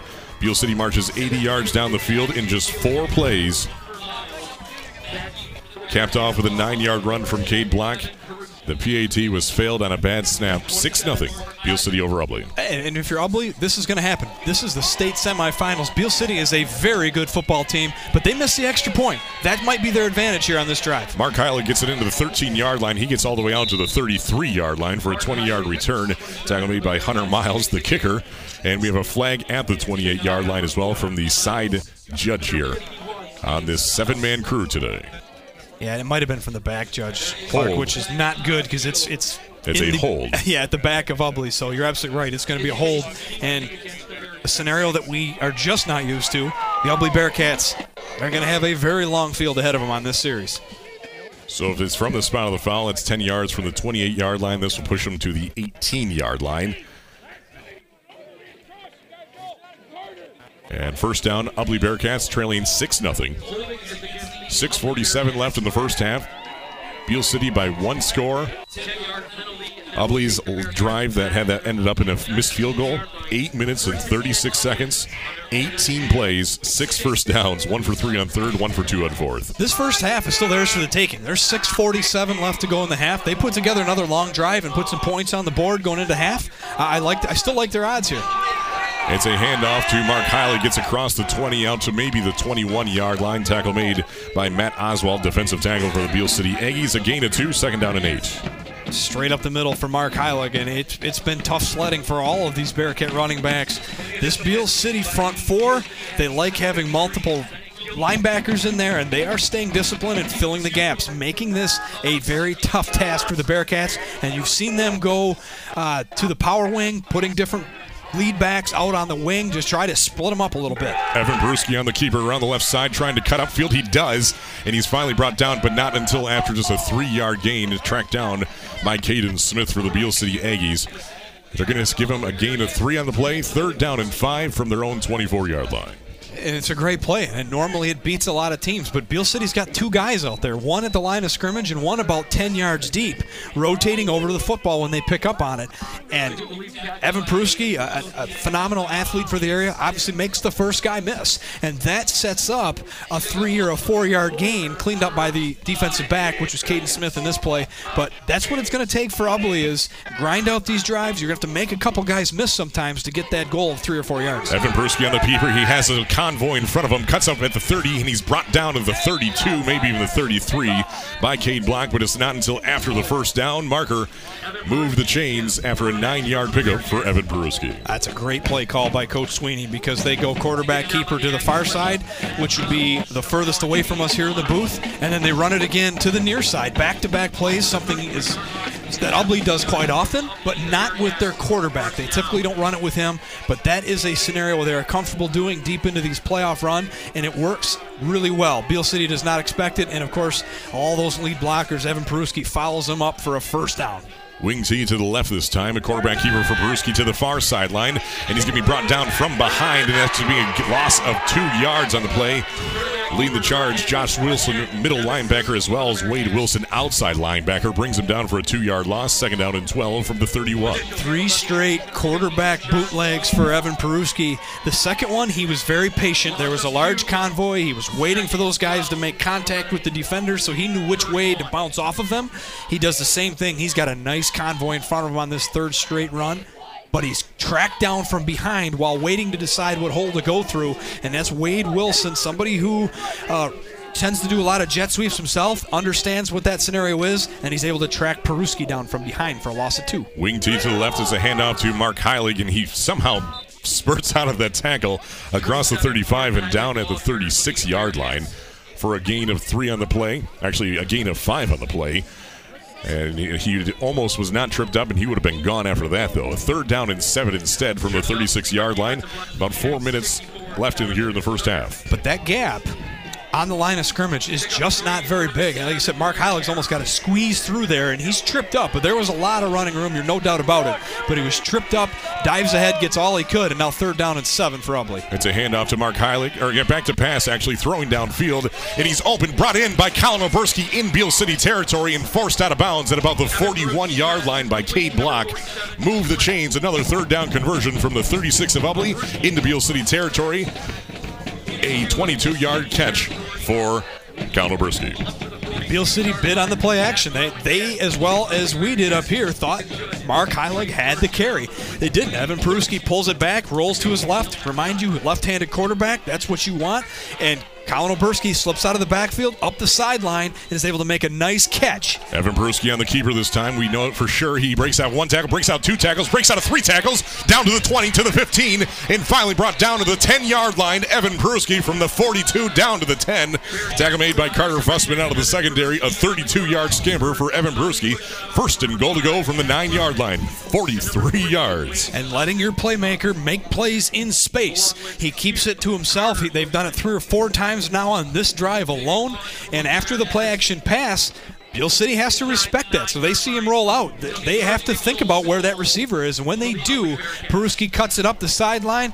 As Clark mentioned, makes two Beal City arm tacklers miss. And that's key on that play. And that's going to be key the rest of the afternoon. And he tight walks that sideline, gets well inside the 10, and first and goal for Ubly. From the eight yard line after a 34 yard run for Evan Peruski, number 27, Mark Heilig, jumps over one tackler, gets down to the goal line, and he's brought down at the one yard line. A seven yard gain. Tackle made by Matt Oswald, number eight defensive tackle for the Beal City defense at the half yard line for the Beal, for the Ubly Bearcats, knocking on the door, trying to tie this ball game up. It's 6 0 Beal City at the moment. Three minutes left here in the first half. Beal City had him right the line of scrimmage, but Mark Heilig, a very physical back for how fast he can be. He's able to stumble through that and stumble is the right word. Goes all the way down to the end zone line. Thought maybe he got in, but stood up right at the goal line on that straight ahead fullback dive. And now second and goal from the half yard line. Wing T to the left. Evan Peruski under center. Handoff to Mark Heilig on a second effort. Gets in. Touchdown, Ubly. Mark Heilig puts the Bearcats on the board with 2.36 left in the second quarter. We are tied at six apiece between the Beal City Aggies and the Ubly Bearcats. A PAT on the way from Brett Mueller. A great response, great drive by the Bearcats. Not fooled. I don't know if they've been behind all year, so to see the other team score first doesn't jolt them at all. They take the ensuing drive and go right down the field, led by their star quarterback Evan Peruski makes a big run, and it finished drive finished off with a Mark Heilig one yard run. The PAT is up. The PAT is good. The Ubly Bearcats are in the lead by one point, seven to six. Two thirty-six left in the first half. You're listening to the WLEW Sports Network.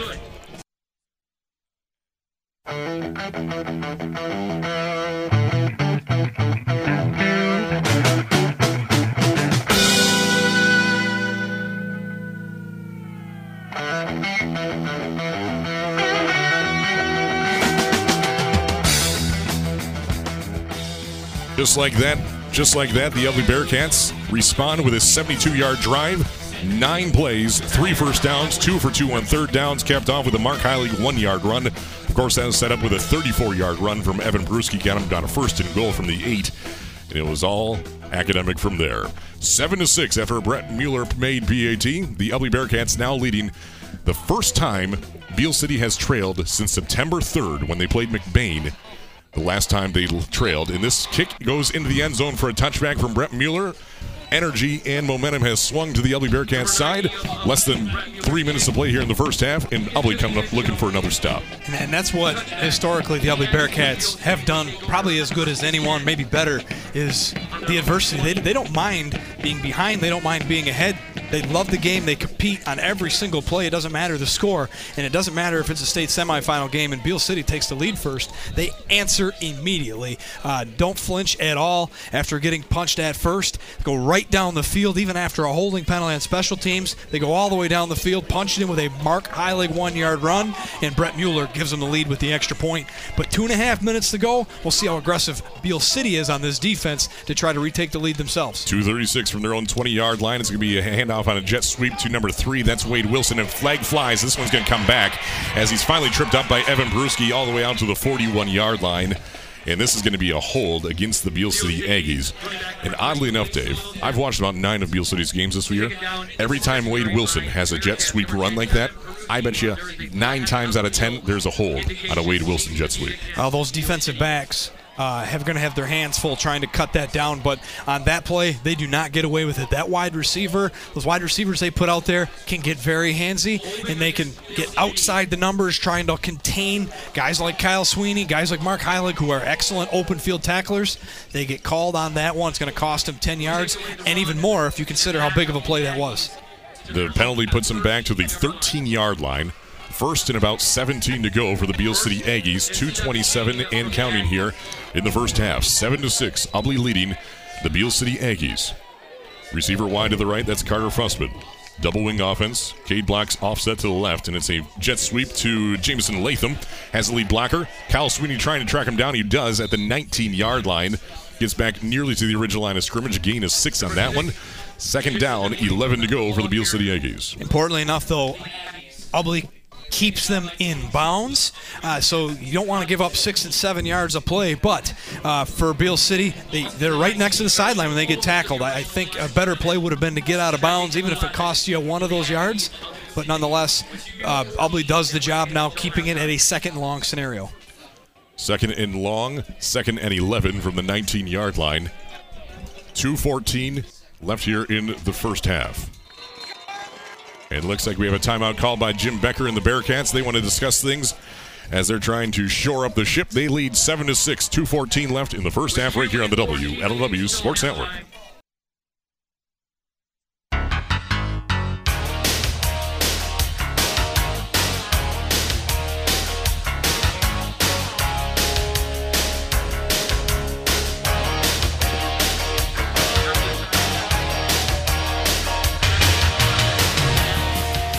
7 to 6, Ubly leads Beal City. The other game, Ottawa Lake Whiteford leads Hudson 14 0. Man in motion, it's Hunter Miles. Quarterback keeper around the right side. Tries to cut up field, and there's Ubly swarming him at the 23 yard line. Leading the way was Ubly's number 61, Logan Vollmering, for the Bearcat defense. Sets a third down, seven to go from the Beal City 23. Less than two minutes to play in the first half. And Beal City, a similar mindset to Ubly. When they get a big play, they keep that play in their back pocket. It's right up there for them to call again. And Hunter Miles with that bootleg to the far side, the exact same way this time, led by Vollmering and company.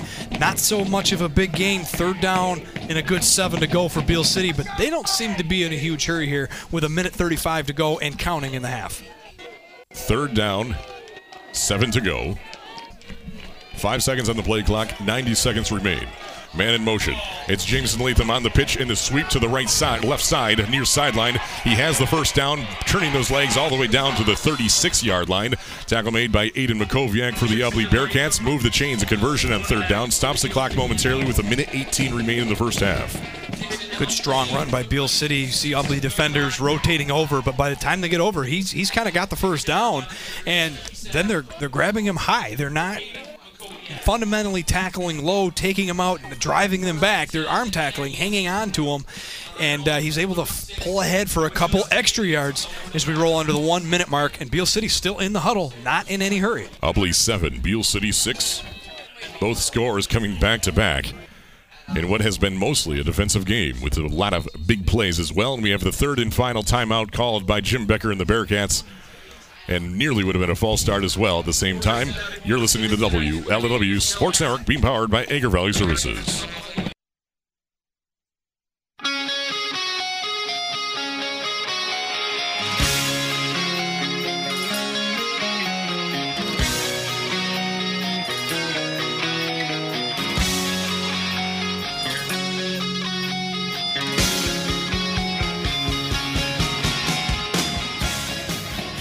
First and 10 for the Beal City Aggies. 47 seconds remain. Ubly without any timeouts now. Receiver wide each way. And it's going to be a handoff to actually back to pass. Latham throws downfield. And this one's going to be in and is intercepted by Evan Peruski at the 35 yard line. And it is Ubly ball for the second interception today. And the far sideline judge, the head judge, said Ubly ball. And now the officials are discussing it. And the Ubly sideline is still energized. We are at a standstill. They, they can't decide what to do. There it is. Interception, Ubly. The Bearcats come up with turnover number two with 40 seconds remaining in the first half. We have a flag down at the 39 of Beal City, and he's picking that one up, and looks like he's. Uh, I hope no one ever saw that flag. We'll just keep on playing. Wow, what, that's a great play by Evan Peruski. He elevates, goes up, and gets the ball at its highest point, and it's in his hands first. So, as far as I'm concerned, you could throw the rule book out. He went up and got that ball. Number two, Carter Fussman did a good job trying to fight and take it away, but that ball never left Evan Peruski's hands. He goes up and hauls it in and turns the ball over. Ubly Bearcats force the second interception of the first half. There was a flag, illegal man downfield, that was declined. So that was declined. Ubly ball, first and 10. 40 seconds remain from their own 34 yard line, leading by one point, 7 to 6. I'm sure they'd love nothing more than tagging a score. Looks like they may be lining up. And actually, there it is. Handoff right up the middle to Mark Heilig. And he gets out for a hard fought three yards on a scrum out to the 37 yard line. Tackle made by Josh Wilson, middle linebacker for the Beal City Aggies. It looks like we may have just one more play here with less than 30 seconds and counting in the second quarter. Ubly leading 7 to 6. Straight ahead by Mark Heilig fullback dive. They, they've beaten teams with that. That can be a home run play for them. It doesn't seem like it, but when he gets between the defensive tackles, if he can outrun a linebacker, there's a chance that one hits, and I think they'll run one more play and try to strike big. Quarterback keeper Evan Peruski with a lead blocker in front of him cuts up field, and he has the first down brought down by Cade Block at the 47 yard line. Stops the clock with 1.6 seconds left. And this will stop the clock and restart it upon the start of the there it is, and the Ubly Bearcats are just going to let this clock run out. We have reached halftime with the Ubly Bearcats leading by one point over the Beal City Aggies, seven to six. The Ubly Bearcats come from behind to retake the lead, seven to six after two quarters of play on the WLEW Sports Network, being powered by Agra Valley Services.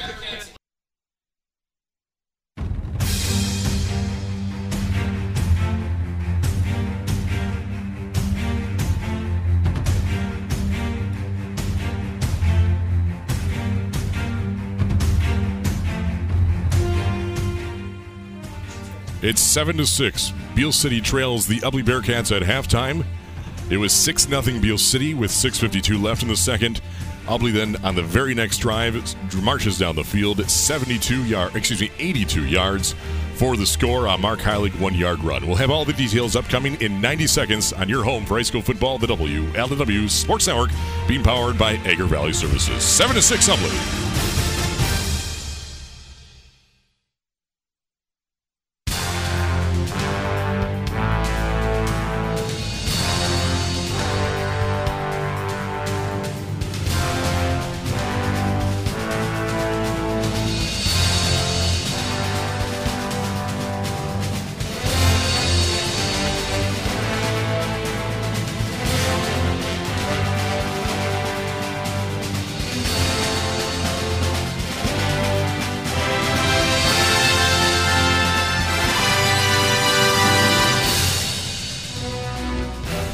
Listening to the WLEW Sports Network at the half. The Ubly Bearcats lead by one point, seven to six over the Beal City Aggies. And what's been a back and forth ball game the entire way. Dave Hanson, how much tell us how we got to the seven to six ball game? Well, no score at the end of the first quarter, but in the second quarter we had a ton of action. It started with Beal City finally getting the first drive of the evening, and on first down play action, Hunter Miles throws it into traffic inside the five, and an interception by Kyle Sweeney takes it the other way. Ubly takes it down the field, gets in a fourth and seven situation. Brett Mueller kicks a 30 yard field goal, and it's wide right. Uh, very close, but does not go in. Beal City right down the field after catching a break scores on a nine yard Cade Block touchdown run. The extra point snap was muffed The extra point, no good, but Beal City would lead 6 0. But Ubly does not flinch, would respond on the ensuing drive, take it down the field, after a big run by Evan Peruski, sets up a Mark Heilig one yard touchdown run. Brett Mueller tacks on a very important point after, and at the half, Ubly leads Beal City 7 to 6. 7 to 6, the Ubly Bearcats after 24 minutes of play. Still 24 minutes to go here in the state semifinal in a game in which is supposed to be close. It's the state semifinals. Winner of this game will go on to take on Ottawa Lake Whiteford or Hudson. And at halftime, it's Ottawa Lake Whiteford 22 0 over the Hudson Tigers. And in eight player football, we have our first state champion this year, Adrian Lenawee Christian, back to back eight player champions now in Division One, taking out Suttons Bay for the second straight year. Last year was 47 0. This year, it's Adrian Lenawee Christian 31 to 20. A little bit better performance there by Suttons Bay, but Adrian Lenawee Christian, as Paul mentioned earlier in the pre-show, is the cream of the crop in that division. They are extremely good and rewarded with back-to-back state championships. So, Dave, before we get into the stats here, what is exactly happening, and what is, how is Beal City responding? How is Ubly responding to Beal City's adjustments? Well, we're seeing a, a true chess match here, back and forth. You're seeing physical run plays, one after the other. The difference is, is you're seeing Ubly attack the middle and then work outside with Evan Peruski more and more as this first half went on, where on the other side, you're seeing Beal City work outside back to in. They started with all these jet sweeps and then hit you with Cade Block up the middle. But it's the passing game that's been the difference. Evan Peruski uh, has three completions for 50 yards. Hunter Miles has two completions to the other team. And that's been a huge difference in this first half. Time of possession heavily in favor of the Ubly Bearcats. 15 minutes, 56 seconds. Holding the ball for 66% of that first half. Remember, Dave, when Ed Klump was told by Eric Sweeney last week what the key was? And a key for him was their deep, their offense is their best defense, and that certainly goes to show so far. They've had four drives, thanks in part to that last 40 seconds. Beal City, so really both teams have had three drives. Ubly with 10 first downs on their field goal missed drive. They had six first downs in that one alone, and three first downs in their touchdown drive, covering 82 yards. Beal City with three first downs in the day. They're two for three from third down. Ubly one for, or excuse me, three for six for 50% on third downs. Beal City one for one on fourth. Ubly one for two on fourth downs. Leading the way on the Bay Beal City Aggies, they have 143 yards on 18 plays. Ubly 32 plays, so 14 more plays, but only 32 more yards to show for. They have 175, the or- orange and black today. Rushing the ball, 125 yards for 27 carries, one touchdown. Passing the ball, three of five for Evan Peruski for 50 yards. Evan Peruski is also the leading rusher for the Ubly Bearcats with nine carries for 69 yards. Mark Heilig, nine carries and the score in 24 yards. Logan Mueller, five carries, 20 yards, and Cal Nabursky, four carries for 12 yards. Rushing for Beal City, led by the other, also the quarterback, Hunter Miles, with two carries for 44 yards. Cade Block, their tailback, five carries, 40 yards in the score. Jameson Latham, four carries for 34 yards. Caden Smith, two carries for 12 yards. And Wade Wilson, one carry for three yards. Peruski, three of five through the air for 50 yards. Those passes going to Cal Nabursky, Matt Brandel, and Cal Sweeney, each with one. Cal Nabursky, 22. Matt Brandel, 19 yards. And Cal Sweeney, nine. Passing Hunter Miles, one completion, three attempts, one intercept, actually two interceptions for Hunter Miles for 10 yards. Wade Wilson brought in the lone reception for Wade Wilson for from Hunter Miles for 10 yards. Dave Hanson, what are your thoughts here? Hi, you just nailed it. I, I, I teased it before, but uh, Hunter Miles, one for three. That, that's what they like to do, is pass maybe two, three times a half, five, six times a game. Both teams, I think, feel comfortable with that. But uh, the Ubly Bearcats, uh, Coach Eric Sweeney, a little more aggressive. He's dialed up five passes in the first half. I fully expect to see another five in the second half because it's there. It's worked, and uh, they have gotten 16 and a half yards per completion when they pass the ball. And that's key to this game because that helps you. Cr- get a first down on second long or third down and seven. Those are completions that are keeping drives alive. And instead of running for three and then being in a tough scenario. So Ubly on the ground and Beal City have been quite even as far as I'm concerned. But I, I look back to a key play in the first half, and it's where the scoring was looking like it was going to start when Beal City was inside the 30 of Ubly, dialing up play action on first down, and they allow Hunter Miles to throw it into the middle of the field in double coverage. And uh, a great play by Evan Peruski to tip the ball, and I think it was Kyle Sweeney that took it away off the deflection. A, a heck of a defensive play there that really set the tone of the game because before that, Beal City on that drive, that was the first time we had seen any sort of positivity for the offenses of either team. And if they'd have scored there, this game would have been a little different. But we're seeing a great battle in the trenches. Uh, I know the offensive and defensive linemen don't get a lot of credit nor talked about, but they are working their butts off in the trenches right now. The rushing lanes just haven't been there for each team. They've really had to grind it out.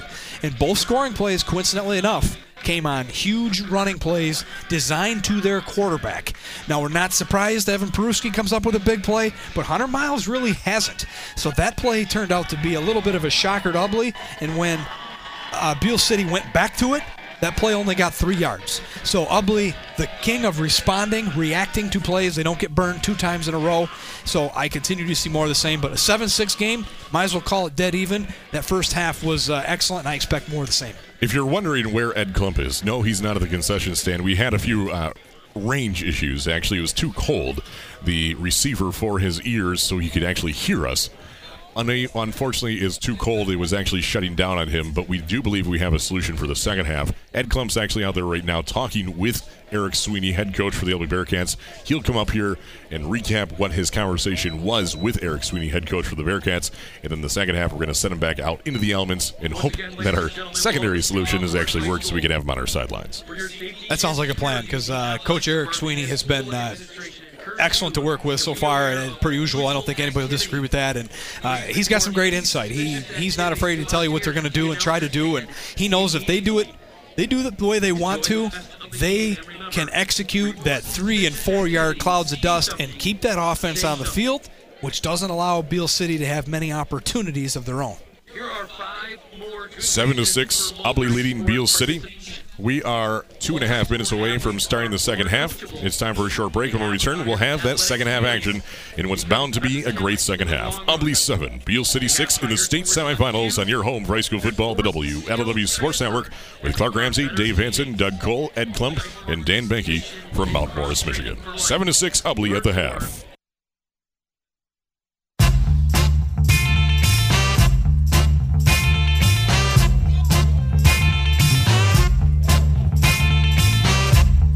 It's time for the second half, and Ed Klump is standing by. He has a brief conversation with uh, head coach of the Ubly Bearcats, Eric Sweeney. What do you have to say?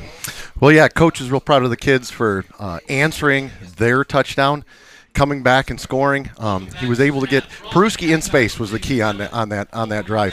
I asked him what type of adjustments they're going to have to make.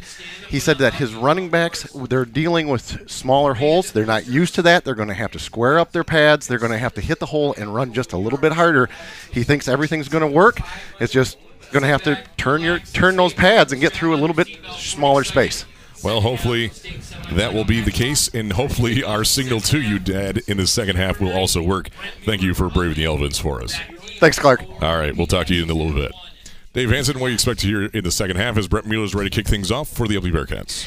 Like I said, Beal City had a couple of really productive drives that the Bearcats just had answer for us on defense, uh, especially that early uh, interception. So I expect more of the same. I think they're going to continue to allow Peruski to do more with his legs. I still think they found that's the best element, and Beal City really hasn't had an answer for it. Cade Block brings in the kick and gets all the way out to the 34 yard line before he's stopped. They're actually going to mark him down to the 35. Tackle made by number 79, Candon Peruski for the Ubly Bearcats. And it's first and 10 from the 35. This drive feels like it has a ton of importance to it for our home Ubly Bearcats here. So, with a one point lead, you can say they won the first half, but it was a pretty even battle but we don't want to allow Beal City to set the tone in the second half. If Ubly's able to create some kind of stop here, it doesn't even have to be a three and out, but some kind of stop that keeps points off the board, I really think momentum will switch early for the Ubly Bearcats. Hunter Miles hands off to Cade Block. He's out for a hard fought three yards and a cloud of dust, actually, a little maybe cloud of, of snow today. Tackle made by Aiden Makoviak after a three yard, maybe even a four yard gain at the 30 eight and a half yard line. Second down, seven to go. I get the feel that Beal City is a team that hasn't trailed a lot, and I get the feel that they are getting impatient. they they're not as disciplined, not as patient as Ubly. Ubly is more than happy with three yards in a cloud of dust. Beal City they would like a little more. And you can tell they're thirsting for it. They're just not getting it.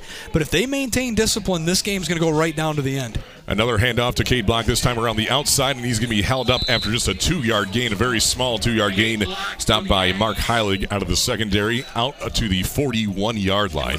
This will set up a third down and four for the Aggies in their home blue uniforms, white pants.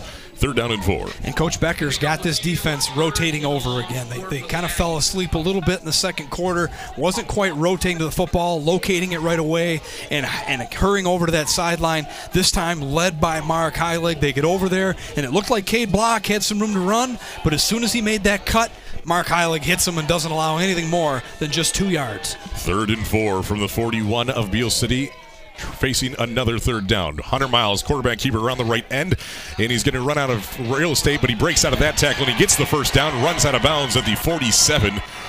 And he needed four yards and looks like he got four and a half yards. They're going to mark him down to the 46 and a half yard line.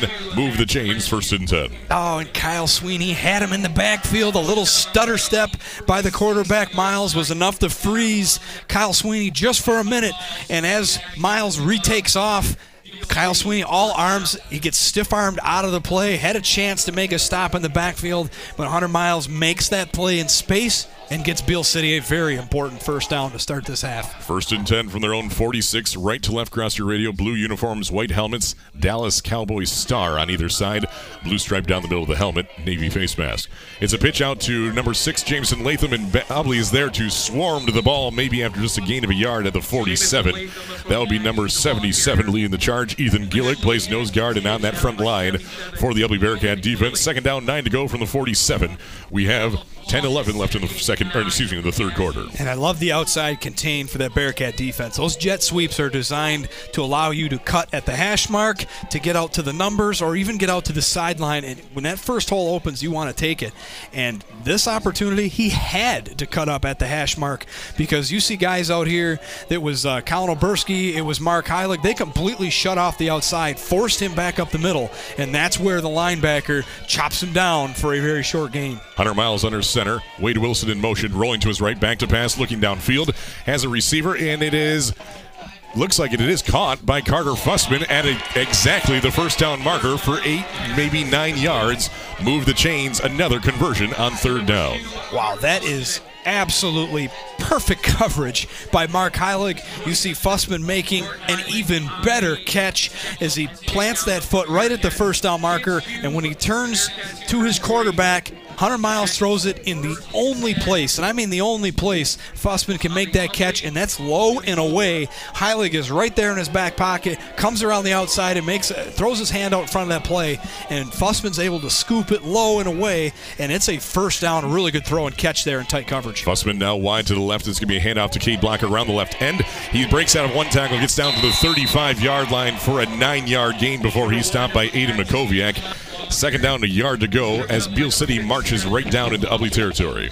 But still, up the middle, the Ubly Bearcats are doing a good job. That is simply Cade Block reacting to the fact that that dive is not there. And he cuts to the outside, gets outside the hash marks, and even Aiden Makoviak is on the line of scrimmage on the far side. He realizes the play is not towards him, follows the linebackers over, and is able to make a tackle because Cade Block had some more running room out in front of him. Really nice, rotating to the football. You're never out of the play. Makoviak gets the hustle play and the tackle, but it's nine yards on first down for Beal City. Second and a yard to go from the Ubly 35, marching to the left side of the radio. Man in motion, that is Latham, and he'll act as leading block for Hunter Miles as he gets the first down, and he's upended by Ethan Gillig after just a two-yard gain. Has the first down marker by about a half a yard. Move the chains on a second down this time, first and 10 really use, utilizing Hunter Miles in a similar fashion that Ubly likes to use Evan Peruski. Hunter Miles has good wheels to him. He can really move, and he gets to the sideline in a hurry. And even though Gillig rotates over and chops him down after a two-yard gain, Beal City was happy with that. They were able to use their angle, their leverage, get just that two yards and enough for a very important first down for Beal City. First and 10 from the Ubly 32 yard line. Eight minutes remain in the third quarter. Seven to six, Ubly leading Beal City. The Aggies on the first drive of this third quarter, marching down into Ubly territory. Handoff to Cade Block, and he's going to be stopped, but drags his defender all the way down to the 23-yard line. They're marking him down to the 23 after a nine-yard gain. Tackle made by Matt Brandel for the Ubly defense. And Matt Brandel absolutely hits Cade Block in a hurry, makes him pay for it. But Cade Block's able to withstand the hard hit, use his hand to keep balance, and squirms ahead for a couple extra. A play where he had six, he fights off a really big hit by Matt Brandel to get a couple extra. And second down and one for Beal City. 7.24 left here in the third quarter. 7 to 6, Ubly leading. Beal City, though, knocking on the door. They're at the Ubly 23 yard line, facing a second and one, working off the left hash. Carter Fussman wide to the left. Your wingbacks. Wade Wilson and Jameson Latham back to pass, rolling to his right, looking downfield. Nothing there yet. He's going to keep it for himself. Ubly comes up and he's going to hit at the line of scrimmage. It looks like he falls forward. And it looks like he very well may have the first down. Tackle made by Aiden Makoviak tracking him down. They're going to move the chains first down. That's a good decision by Hunter Miles of, of Beal City. The Ubly Bearcats, fantastic defense. Second one, sniff out the play action. The quarterback sweeps all the way out to the far side of the field. Great coverage by the Bearcats, nowhere to throw it to. And this time, Hunter Miles doesn't force it. He runs out of bounds, kind of dives ahead, reaches that football out, gets a one at most, but it's enough for a first down. First and 10 for the Beal City Aggies from the Ubly 22 yard line. Handoff right of middle to Cade Block, and Ubly swarms the ball like they always do there. After it's a two yard gain, Aiden Makoviak stopping the run there after a two yard gain. Second down, eight to go from the Ubly 20 yard line. There we go. That's that big front four of the Ubly Bearcats, not allowing Cade Block to make that cut. And when he does, that's where the front four of Ubly chops him down for a two yard gain. Second down, eight to go from the 20. Beal City still in the huddle. Play clock down to 20 seconds. Taking their time. It is a cold, blustery day in Mount Morris, Michigan for the state semifinal here. Clark Ramsey, Dave Hanson, their call today, as well as in the booth, Dan Benke, Doug Cole, and Ed Klump. Man in motion. Wade Wilson to the far sideline. Quarterback keeper for Hunter Miles. Race out one tackle. And he's finally upended at the 15 yard line after a five yard gain. Ethan Gillig on the stop for the Ubly Bearcats. Third down and short. Third down and three upcoming for Beal City. That's the first time I've seen anyone else utilize that quarterback, I'm going to call it pivot there, where they, they fake the pitch and he spins right around to the weak side. Evan Peruski has been known to do that. The Ubly Bearcats have done it in the past. But Hunter Miles does it here, and Aiden Makoviak has it sniffed out. He goes low, tries to take out Hunter Miles for no gain, but it's a missed tackle, and that's going to hurt as Hunter Miles is able to take nothing and turn it into a couple yards, making third down a really manageable number. Third and three, handoff to Cade Block. He has one defender, and he's brought down inside the 11, and we have a flag coming at the very end of that tackle. And it looks like, uh, as it stands right now, it is a first down. It very well could be a face mask. Not exactly sure. Is it? The tackle was made by the feet, and we have a hold against the Beal City Aggies. So instead of a third and three and a potential first down conversion at the 11, they're going to mark him down. Penalty was at the 11 yard line. 10 yards from there, so they'll be third and nine to go from the 21 yard line. Oh, that is a huge break for the Ubly Bearcats. As uh, I did not see where the hold is, but you could see this Beal City team. They utilize their hands as much as anybody. Their hands are up on the jersey, up around the shoulder pads plenty of times.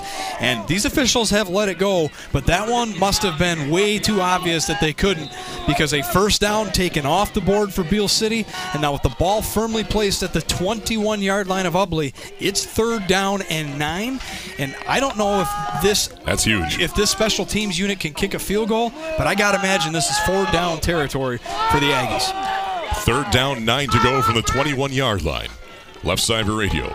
Hunter Miles in the shotgun, receiver wide each way. Wade Wilson in motion to the right, staying in the pocket, throwing downfield to the near sideline. He's open. It's overthrown for Carter Fussman by about five yards. He had his defender beat. That was number 47 over there, Colin Oberski. And instead it falls incomplete. Fourth down, nine to go from the 21.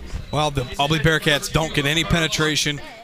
Hunter Miles has all day to sniff this one out, but it's it's dialed up a double move to the wide receiver Fussman over here, and he goes like he's going to do a post route right underneath the flags, pivots, and goes to the the end zone corner, and it's just simply overthrown. It is open. The move worked, but it's overthrown. And now, instead of running the ball for maybe four or five yards and making fourth down manageable, this is Ubly's opportunity now with an incomplete pass, fourth down and nine with five minutes to go in the third quarter. Beal City calls a timeout. 5.01 remaining in the third quarter, facing a fourth and nine. You're listening to the WLEW Sports Network, being powered by Agra Valley Services. 7 to 6, Ubly leading.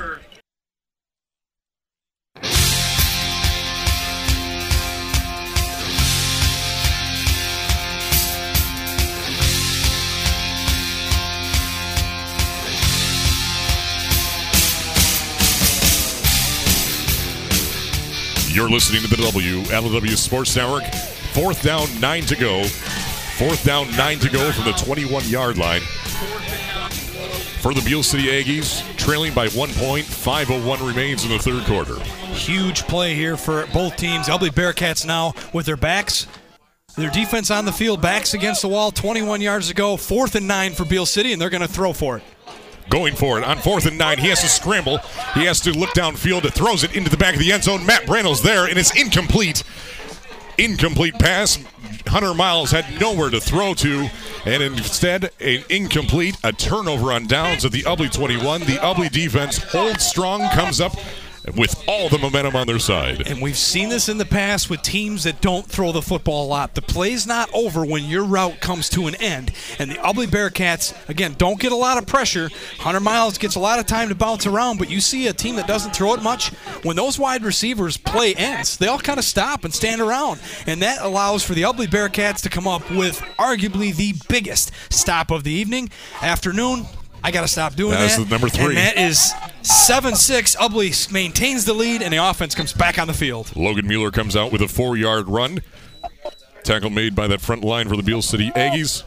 Number three, Wade Wilson, outside linebacker. Second down, six to go after a four yard gain at the 25 yard line. Uh, and that's just great defense by Ubly there on that series. I can't get over it.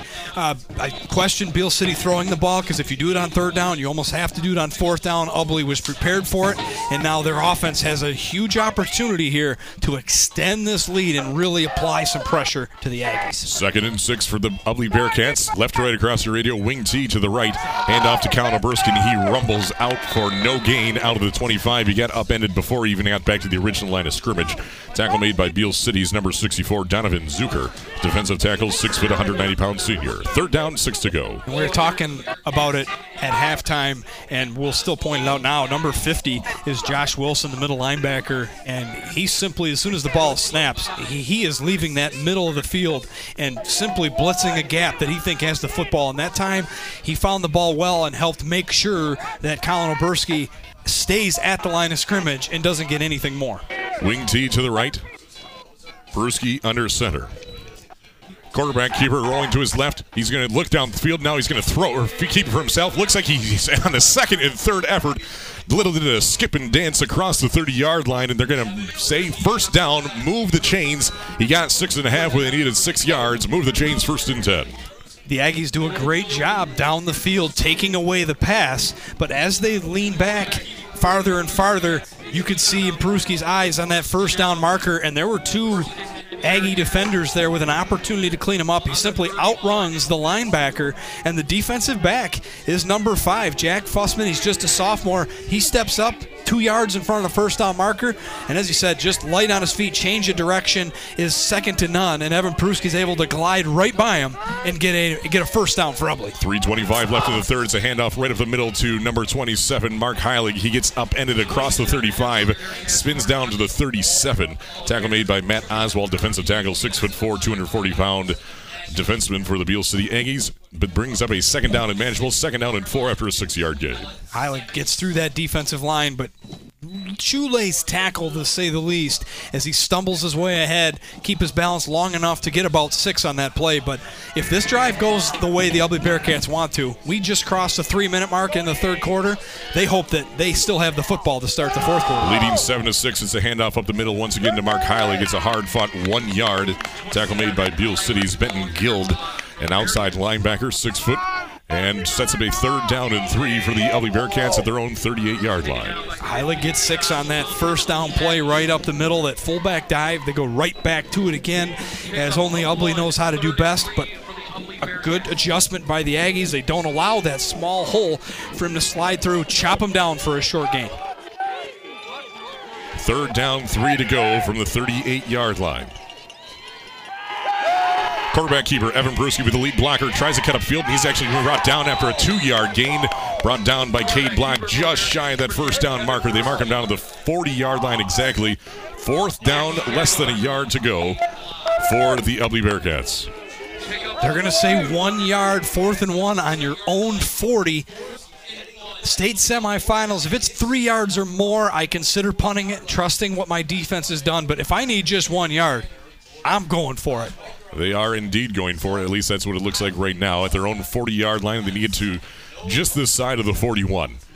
Looks like about 33 inches they need to get out there for the Ubly Bearcats to keep this drive alive. Wing T to the right, Beal City crowding the box, and we have a timeout called by Eric Sweeney and the Bearcats with 129 left in the third quarter. It's 7 to 6. Ubly leading the Beal City Aggies in the state semifinals.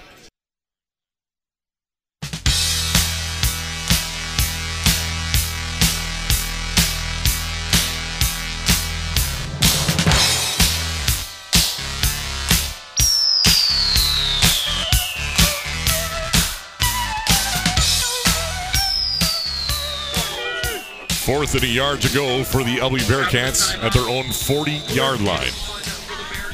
Minute 29 remaining in the third quarter. Ubly trying to convert and keep Beal City's offense off the field. Fourth and a yard. Evan Peruski under center wing to the right cornerback keeper right up the gut. And it's going to be very close. And a second effort, they're going to say he's out to the 41. This near sideline judge has his foot on the 41. The far side judge is a little closer to the 40. The Beal City coaches are saying it is not. And now Evan Peruski shows up in this side of the 41, closer to the 42. And this is going to probably result in a measurement. They're going to mark it right on the 41. And that should be enough for a first down. There it is. single it. First down for the Ubly Bearcats. A huge conversion for the Bearcats. They got it by maybe a half of football with a minute 24 left in the third quarter. Oh, the Beal City coach is losing it because when they spotted the ball, they put the ball on the 41. Now they have the nose of the football touching the 41. No measurement. They are giving Ubly the first down. And I, I tell you what, I, I don't I don't want to be an official there because I don't know how you figure out where the ball was in the bottom of that dog pile. But great work by Evan Peruski as he gets just enough for a first down. First and 10 from the 41. Beal City obviously upset. Ubly, though, regardless, on offense still. Wing T to the left, working off the right hash at their own 41 yard line. First and 10, Evan Peruski under center. Oberski and Heilig in the backfield. Lead blocker Candon Peruski on the left wing. A quarterback keeper for Evan Peruski is going to be brought down. Breaks out of that tackle and gets back to the original line of scrimmage at the 41. He was nearly brought down in the backfield by Matt Oswald. Instead, he's brought down by Jack Fussman after a gain of a yard. They're going to mark him down at about the 42 yard line. So Evan Peruski doing something with his legs. That is uh, as good of a one yard run as you're going to find. But number 50, Josh Wilson, I know he's just sophomore, but he's six foot, 200 pounds. He gets, he flies into the backfield. He's got Peruski wrapped up, but it's a jersey tackle. You can't do that with Evan Peruski. He's too low to the ground, too strong. He fights out of it and takes a probably a three yard loss and turns it into a one yard run. Ed Klump is on the sidelines. We'll check in with him just a moment as Ubly's already to the line. Evan Peruski hands off to Mark Heilig on a quick end. He has the first down across midfield and finally to the 48 yard line. Tackle made by Cade Block. Ed Klump, you're on the sidelines. What's the feel down there now?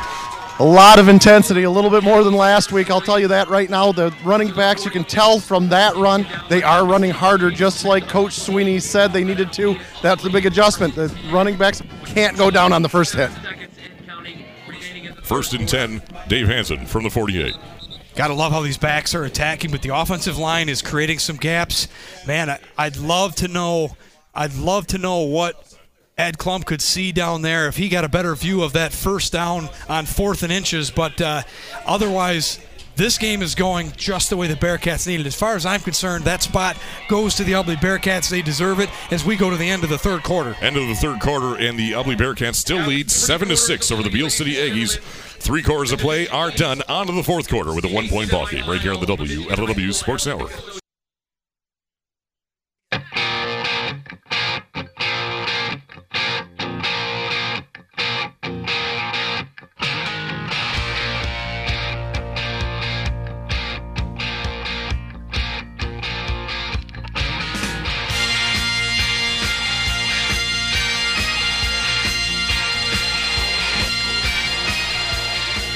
On to the fourth quarter, seven to six. Ubly still leading. Ed Klump's on the sidelines. In that break, coach is saying that's the way you run the ball. He's barking at the offensive lineman that that's the way you. The intensity has definitely risen for Ubly. Is risen indeed. First and 10 from the 48. A handoff to Mark Heilig. He looked like he had a seam there for a moment. Instead, it results in a two yard gain. Tackle made by Wade Wilson, outside linebacker, out to the Beal City 46 yard line. Second down, eight to go. Marching now right to left across your radio.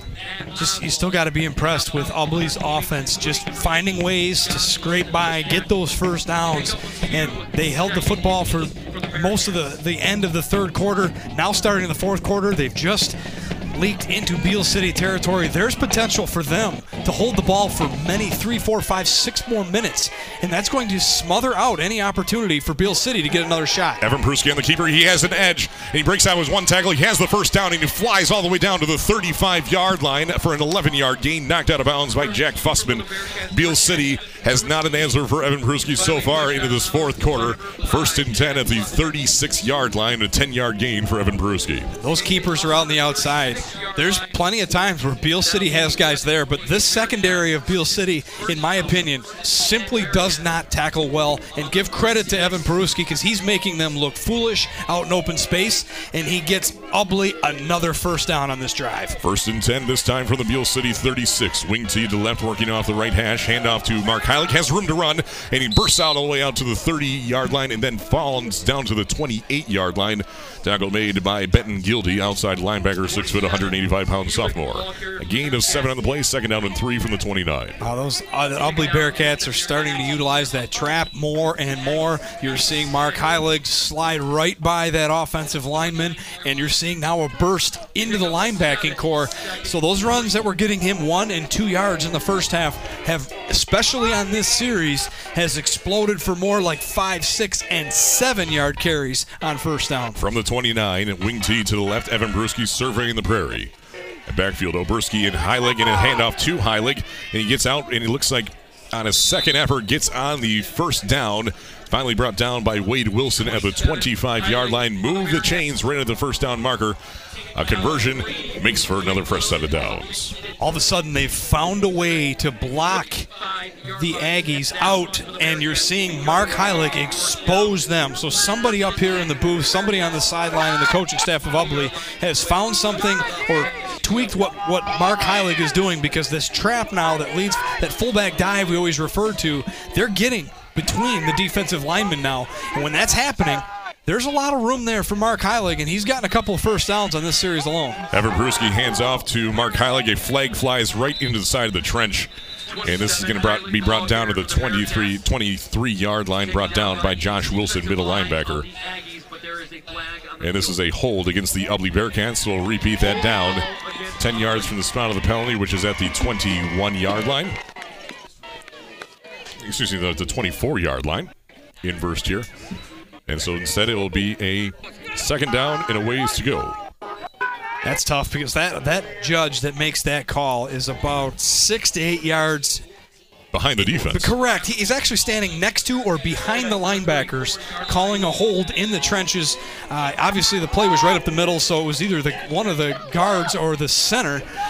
I I would I'm scratching my head on that one, how he could see a hold from where he's standing. But uh, nonetheless, that one stings a little. First down, 19 to go for the Ubly Bearcats. First and a country mile. Evan Peruski hands off to Mark Heilig. He has room to run, gets back to the original line of scrimmage, still dragging two blue jerseys with him all the way down to the 24 yard line. Cade Block gets credit for that tackle after a 10 yard pickup on first and 19. Second down, nine to go.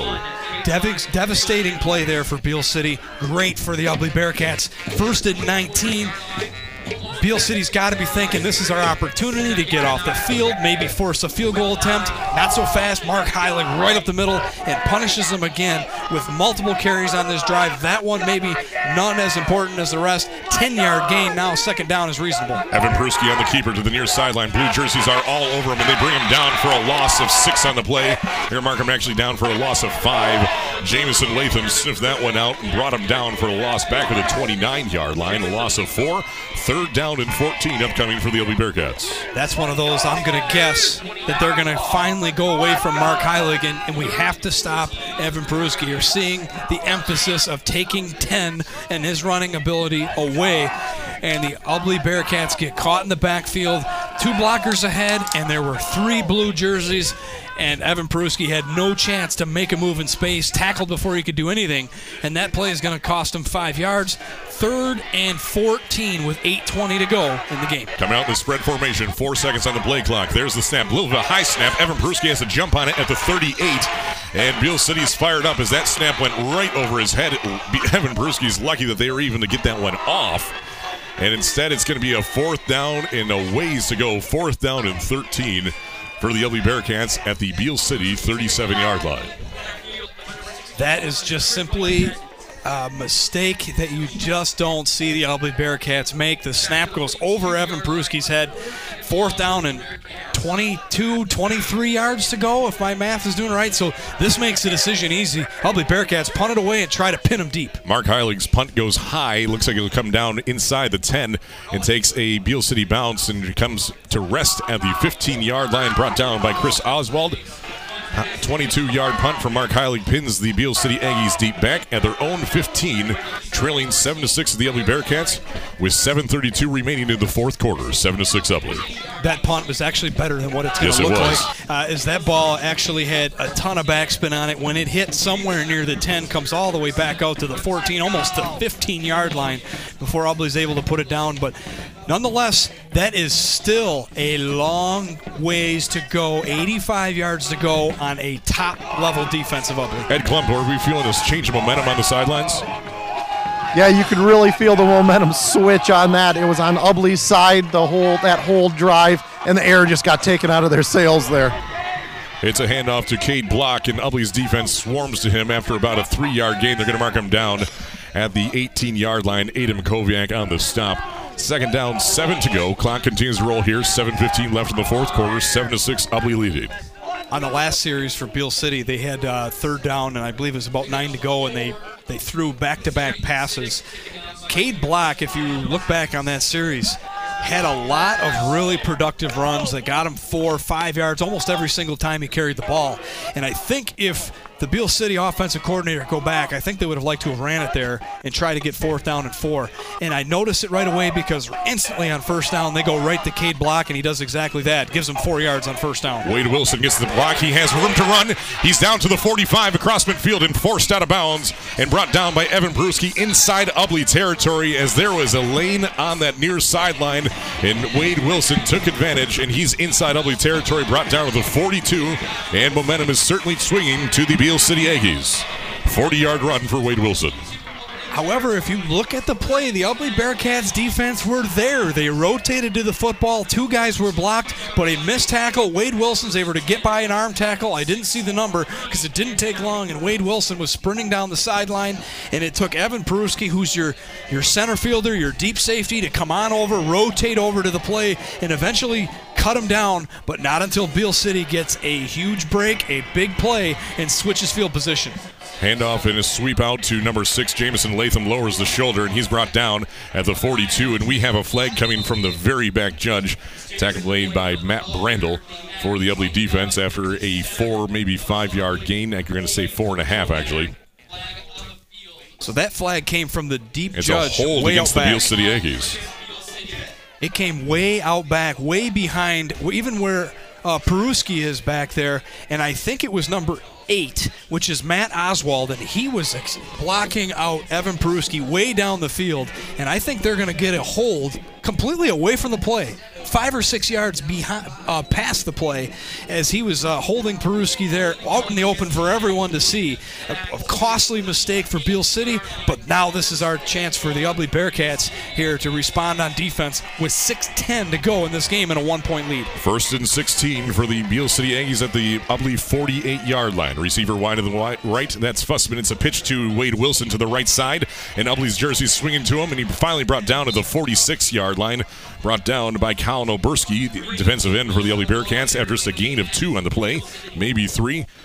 Second down, 14 to go. That time Wilson ran out of running room. The Ubly Bearcats rotated over. They were able to fight a little better off those blocks and simply ran out of running room forced Wilson out of bounds. He dives ahead just to get that two or three yards. Otherwise, not much showing there. The Ubly Bearcats stand strong, and with 5:30 to go in the game and a one-point lead, second down, 13 for the Aggies in Ubly territory. Second and 13. Fussman wide right for the Beal City Aggies. Hunter Miles under center. Wade Wilson, excuse me, Wade Wilson and Jamison Latham, your wingbacks. Latham in motion, going to be lead blocker for Hunter Miles. Ubly's trying to swarm to him, breaks out his first tackle. Evan Peruski is going to tackle him out of bounds, but not until after the first down at the 30 yard line. A 15 yard run for Hunter Miles converts on third down, move the chains. The play that's worked the best for the Bearcat offense gets him on this play. Wilson keeps it himself. Excuse me, uh, quarterback Miles, Miles, keeps it himself. But what you see is they put everybody in line of scrimmage. There's nobody in the backfield. And most of the time, it's either a jet sweep to whatever play the motion goes, or the quarterback follows that jet sweep Miles follows the jet sweep. The, the lead blocker is number six, Jamison Latham. He makes a big block. Gillig's able, unable to track him down, and Miles makes it pay for a first down. Cade Block gets the handoff, and white jerseys are uh, hitting hard down there after a five-yard gain. Going to mark him down to the 25. Leading the charge was number 68, Parker Peruski, defensive tackle. Sets up a nice gain of four on the play. Second down, six to go. As the Hudson Ottawa Lake Whiteford game, 22 all now in the fourth quarter. Oh, Hudson in the second half. Well, I was surprised. We knew Ottawa Lake Whiteford could score, but we questioned their defense. We knew Hudson had a great defense interesting to see their offense. Going to be a great finish there as well. Hudson scored two touchdowns in just the first four minutes of the third quarter. It's now 22 22 entering the fourth quarter. Second and five for the Beal City Aggies at the Ubly 25 yard line here. Marching through the fourth quarter, Hunter Miles straight up the gut for the quarterback keeper. He has the first down, dragging his defenders all the way down to the five before he's finally brought down by Evan Peruski. They're going to mark him down to the four yard line. A huge run for Hunter Miles for 21 yards. First and goal to go. First time we've seen that play. This is just another uh, olive branch in the playbook. You see that jet sweep back? This time, Hunter Miles goes read uh, quarterback read option. He puts the ball in that jet sweeper's hands, and all of a sudden, the Ubly Bearcats rotate over. They leave the middle of the field, and Miles makes the right decision, pulls it out of that jet sweeper's arms, and keeps it up the middle. And the Bearcats were fortunate to keep him out of the end zone. First and goal to go from the four yard line. Cade Block gets the handoff, and he's going to be brought down inside about the two yard line, maybe down to the one. A scrum pile there at the end of the play. Tackle made by Ethan Gillig for the Ubly Bearcats at the two. A one and a half yard line. Second down, goal to go from the one and a half.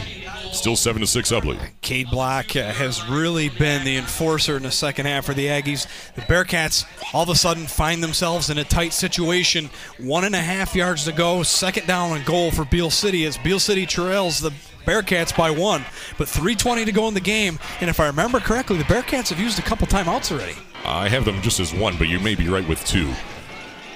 Hunter Miles under center. Tailback is Drew blocking against there. Cade blocking. Fumble on the ball, and it looks like Beal City may have jumped on it in the end zone. No word yet, and they're going to say he was short of the goal line as Cade Block had the ball, and it popped loose when he was coming down. A helmet on that ball. Aiden Makoviak on the tackle. Third down, goal to go from the half yard line. Wow, what a play by Makoviak. He's trying to keep him out of the end zone, but as you you nailed it right there. Helmet on the football, Cade Block, and ball pops up in the air, and I'm assuming it come right back into his arms. Very fortunate for the Aggies. Third and goal to go from the half yard line. Two and a half minutes to play in the fourth quarter. Ubly seven, Beal City six. The Aggies knocking on the door. Hunter Miles under center. Quarterback keeper, and he's in. And they, they're going to say he should have been down as he slipped in the backfield.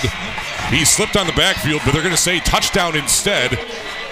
And this is going to be a touchdown, Beal City, with 2.28 left in the fourth quarter. Now on Sunday, that would be a touchdown all day long. But in on Fridays, on Saturdays, if your knee touches the ground, that play is dead. And on that low snap, you could see when he went to to take off, that foot slipped, and I firmly believe that his knee was down, and that ball was not in the end zone. But the officials made the decision that his knee was not down, and he dives into the end zone. Quarterback keeper uh, for Hunter Miles gets into the end zone, and with 2.28 to go in the game, Beal City retakes the lead. They're going for two, and now we have a timeout called by Beal City. Ed Klump, what's the feel down there on the sideline of the Ubly Bearcats? Well, the, the coaching staff absolutely feels that he was down on that on that play. Not happy about it, but they're still they're still up. They need to stop this two point conversion. Everyone, it's still very positive over here on the sidelines. It's still a one possession ball game, regardless of this two point conversion. 2.28 left in the fourth quarter. It's currently 12 to 7. Beal City up by five points. Going for two here after this timeout called by the Beal City Aggies. 2.28 left in the fourth quarter. It's the state semifinals for a reason. It's coming down to the wire once again for the second time in three years with Beal City and. God, the Bearcats just do not get cheated. A second goal from just outside the one. They force a fumble. Beal City is able to recover it, and then on the next play, I, I certainly felt that Miles was down. I know we that was our initial reaction. We probably had the best view of it though. Try, yeah, trying not to be uh, as uh, the homers that we would like to be in this game. Obviously, we are all rooting for the Bearcats to go play uh, next weekend, but I firmly believe uh, that most people here felt that he was down, and it's a tough break for the Bearcats, but they still have two and a half minutes to try to make this game their own, and it starts with stopping Beal City from getting this two point conversion. Because, of course, if they stop this two point conversion, it's just a five point lead. A touchdown would regain the lead. Special teams coming in play again. Hunter Miles under center. And it's going to be quarterback keeper to the right side. And Ubly's trying to get him there. And he is short. He is short, but there's a flag down at the goal line away from the ball. And I would like to think this is probably going to be a hold of sorts against the Beal City Aggies. And the penalty is declined. It is a hold against the Beal City Aggies. So the two-point conversion is no good. It is 12 to 7. Beal City by five points with 2:28 remaining in the fourth quarter. The state semifinals right here on the WLEW Sports Network.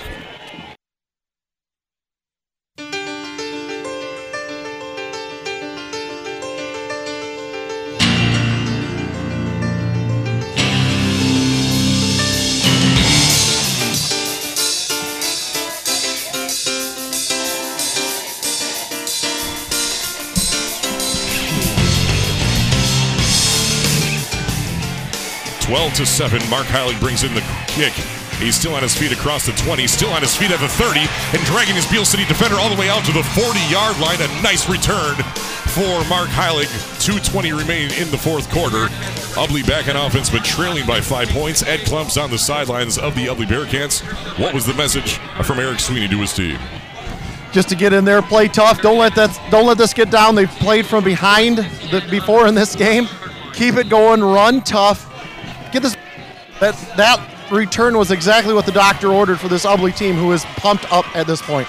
Going out of the spread formation, Evan Peruski rolling to his left, looking downfield. He's going to throw it downfield, and is brought in by Matt Brandel inside brought inside by Matt Brandel at the Beal City 43 yard line. Move the chains, stops the clock momentarily with 2.13 remaining in the fourth quarter. I think Ed Klump nailed it. Uh, that special teams return jolted life into this uh, away crowd, technically, of the Ubly Bearcats. They're feeling good, and then you see them spread it out, a scenario you don't see very often, and they let Peruski roll out to his left, his throwing side, and he finds a diving Matt Brandel for a first down. Ubly with two timeouts left in this game. Peruski In trouble. He's going to be brought down for the sack inside of Ubly territory at the 46 yard line. A huge loss for the Bearcats. And we very well could have a timeout here, but none called. Evan Peruski already running back into the huddle with a minute 50 remaining. The first down marker is at the Beal City 32. They're at their own 47.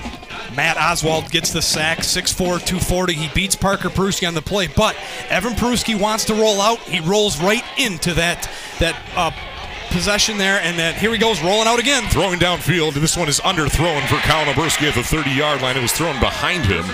Falls incomplete, but stops the clock with a minute 31 remaining. Third down, though, in a country mile. Third down and a ways to go. Looks like about 22 yards. Obviously, I'll be in a hurry, but on the play before, uh, Parker Peruski doesn't necessarily get beat, but he allows number eight to go to the outside. If you want to run out there, fine. My quarterback's in the pocket, but when he rolls out, he rolls right into that blitz, right into the pressure, and then takes a sack, which really takes the wind out of their sails. Bearcats roll out to the left on second down, and you see very late coming across the backside of the field was Colin Oberski, but just not enough on the throw. Comes up a little short in third and 21 to go. Third and 21. Peruski looking to pass downfield, lets it fly. It is released good, and it, it falls incomplete. As pass was intended for number 11, Luke Valmering falls incomplete at the 25. And it's going to be fourth down and 21 yards to go from the Ubly 47. Pressure gets in the backfield again. He just got to let it fly and hope that his one of his playmakers can go get it. In my opinion, if I'm going to just throw it up because I can't afford to take a sack, I'm throwing it at Kyle Sweeney. But that ball is overthrown anyways into double coverage and it falls incomplete. And now with a buck 25 to go in this game, Ubly down five, fourth and 21 timeout on the field. Beal City calls a timeout with a minute 25 remaining. 12 to 7, Beal City leading Ubly by five points. That's the second timeout called by Beal City. Ubly still with two timeouts, but frankly, they're down to their last potential play here. If they cannot convert, this game is over. Dave Hanson, what do you think Eric Sweeney is setting up with his team? I don't have many plays in my playbook. I don't know what he has or any other coaches have to convert fourth and 21. But I got to imagine he's going to get Peruski to roll out with the ball on the far side, roll out to his left, and let him decide if he can run it, but possibly and more than likely throw it downfield. Ed Klump was nearby of that huddle for the Ubly Bearcats facing a fourth and 21. What was Eric Sweeney's message? A very calm Eric Sweeney, calm them down. They know what to do. They have a play for this right now. It was a, it was just calming them down, letting them know, hey, you got this. The calm demeanor of Eric Sweeney, the head coach for the Ubly Bearcats. Fourth and 21. Peruski in the shotgun, throwing downfield, has to throw this one, lofts it up, and it's going to be batted down. Batted down, incomplete, and Beal City will turn get the ball on a turnover on downs. As this was thrown a little high, the defender was able to knock it down to the ground. Incomplete. First and 10 for the Beal City Aggies with a minute 19 remaining. And as we figured, we would see Peruski roll out to his left, and they go with the wheel route. You see Heilig roll out from the right all the way to the far sideline, right up the sideline of his teammates on the bench.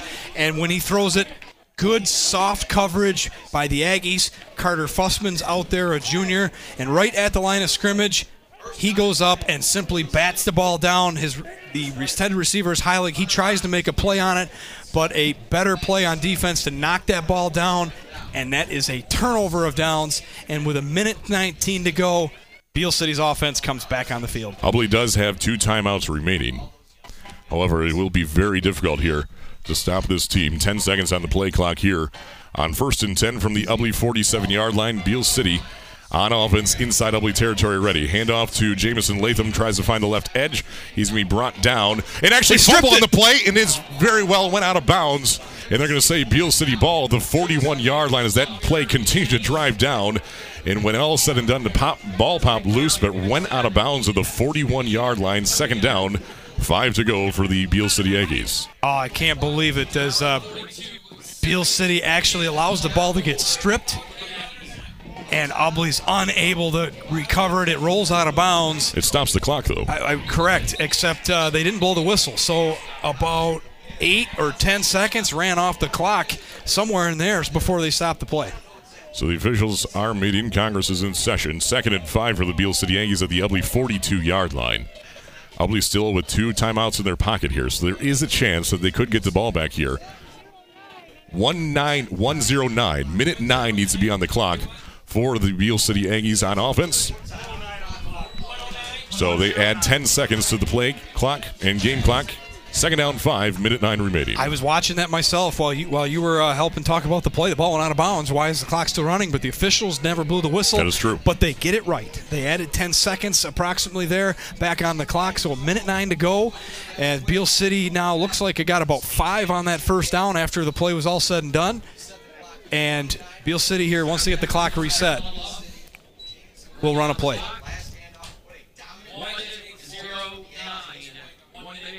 Minute nine needs to be on the clock. 12 to 7. Beal City leaving the Ubly Bearcats in the final minute of play here in the state semifinals. Beal City sideline comes alive.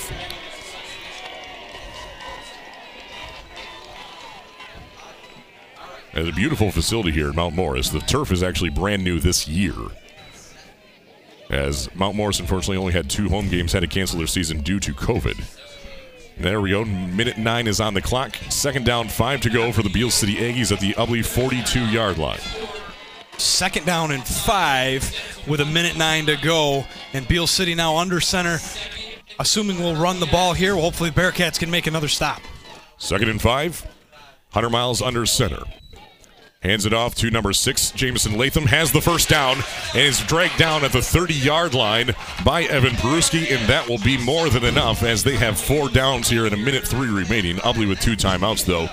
And so it stops the clock momentarily to move the chains. Beal City will certainly be in no hurry as Ubly uses their second timeout of three with a minute three remaining in regulation. When my sophomore running back fumbles the football in this situation, uh, there's no I'm not way. go back to him. there's no way I'm going back to him. I'm going back to my senior Cade Block, and I think Ubly felt that way, and I don't blame him a bit.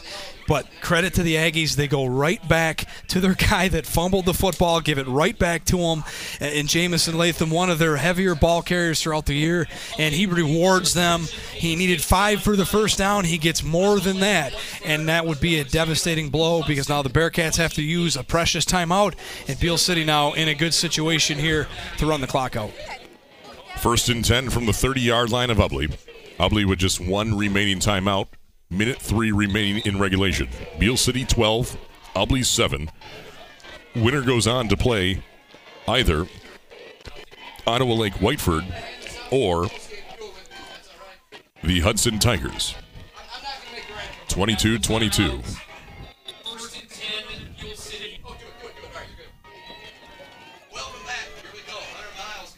Beal City goes for the knee. And there's another timeout called, and third and final timeout called by the Ubly defense. So more than likely, about a minute one should be on the clock here. Third and final timeout for the Ubly Bearcats. And this is all but academic at this point, Dave. It is. Uh, this, uh, barring a, a terrible miss snap or something uh, that's very uncharacteristic, uh, Beal City is going to hang on to win here. But uh, what, what a tough fought game. We knew it'd be physical. We knew the battle in the trenches would be where this game is won and lost. And even though the Bearcats are undersized, they're feisty. They fight on every single play, and just came up short. They had the chance, you know, down five. They had the ball in their hands with a couple timeouts and a chance to win, but uh, just no no breaks there, and takes us a, very crucial sack on the play, which is just not something you see with a very speedy quarterback in the backfield. But uh, in this scenario, Beal City was able to make just enough plays to make things go their way, and Ubly going to fall just a little bit short here with a minute to go, and both teams come back on the field and line it up. Beal City now under center. Hunter Miles at the 31 yard line of Ubly goes for the knee, and Ubly with no remaining timeouts. This clock will run 40 seconds on the play clock. And all it needs is one more kneel on third and 12. And this game will be salted away and complete. Beal City Aggies able to score the lone score in the second half between the two teams on just their second drive. Mind you, there was just two drives in that entire third quarter. Beal City had the ball for seven minutes and eight seconds, resulting in turnover on downs. As there's the final snap, the kneel from Beal City, and the Aggies return to Ford Field once again as they take out the Ubly Bearcats 12 to 7. Your final score in the state semifinals to take on the winner of Ottawa Lake Whiteford or the Hudson Tigers at Ford Field on Black Friday. Beal City back into the state finals. Once again, the two time state champs looking to go for their third title right here on the WLEW Sports Network. We'll return in three minutes with your post-game show and also a word from head coach Eric Sweeney. You're listening to the WLEW Sports Network final score, Beal City 12, Ubly 7 on your home for high school football, Sports Radio 1021 and WLEWSports.com. Clark Ramsey, Dave Hanson, Doug Cole, Dan Banky, and Ed Klump with your call today from Mount Morris, Michigan. 12 to 7, final score, Beal City.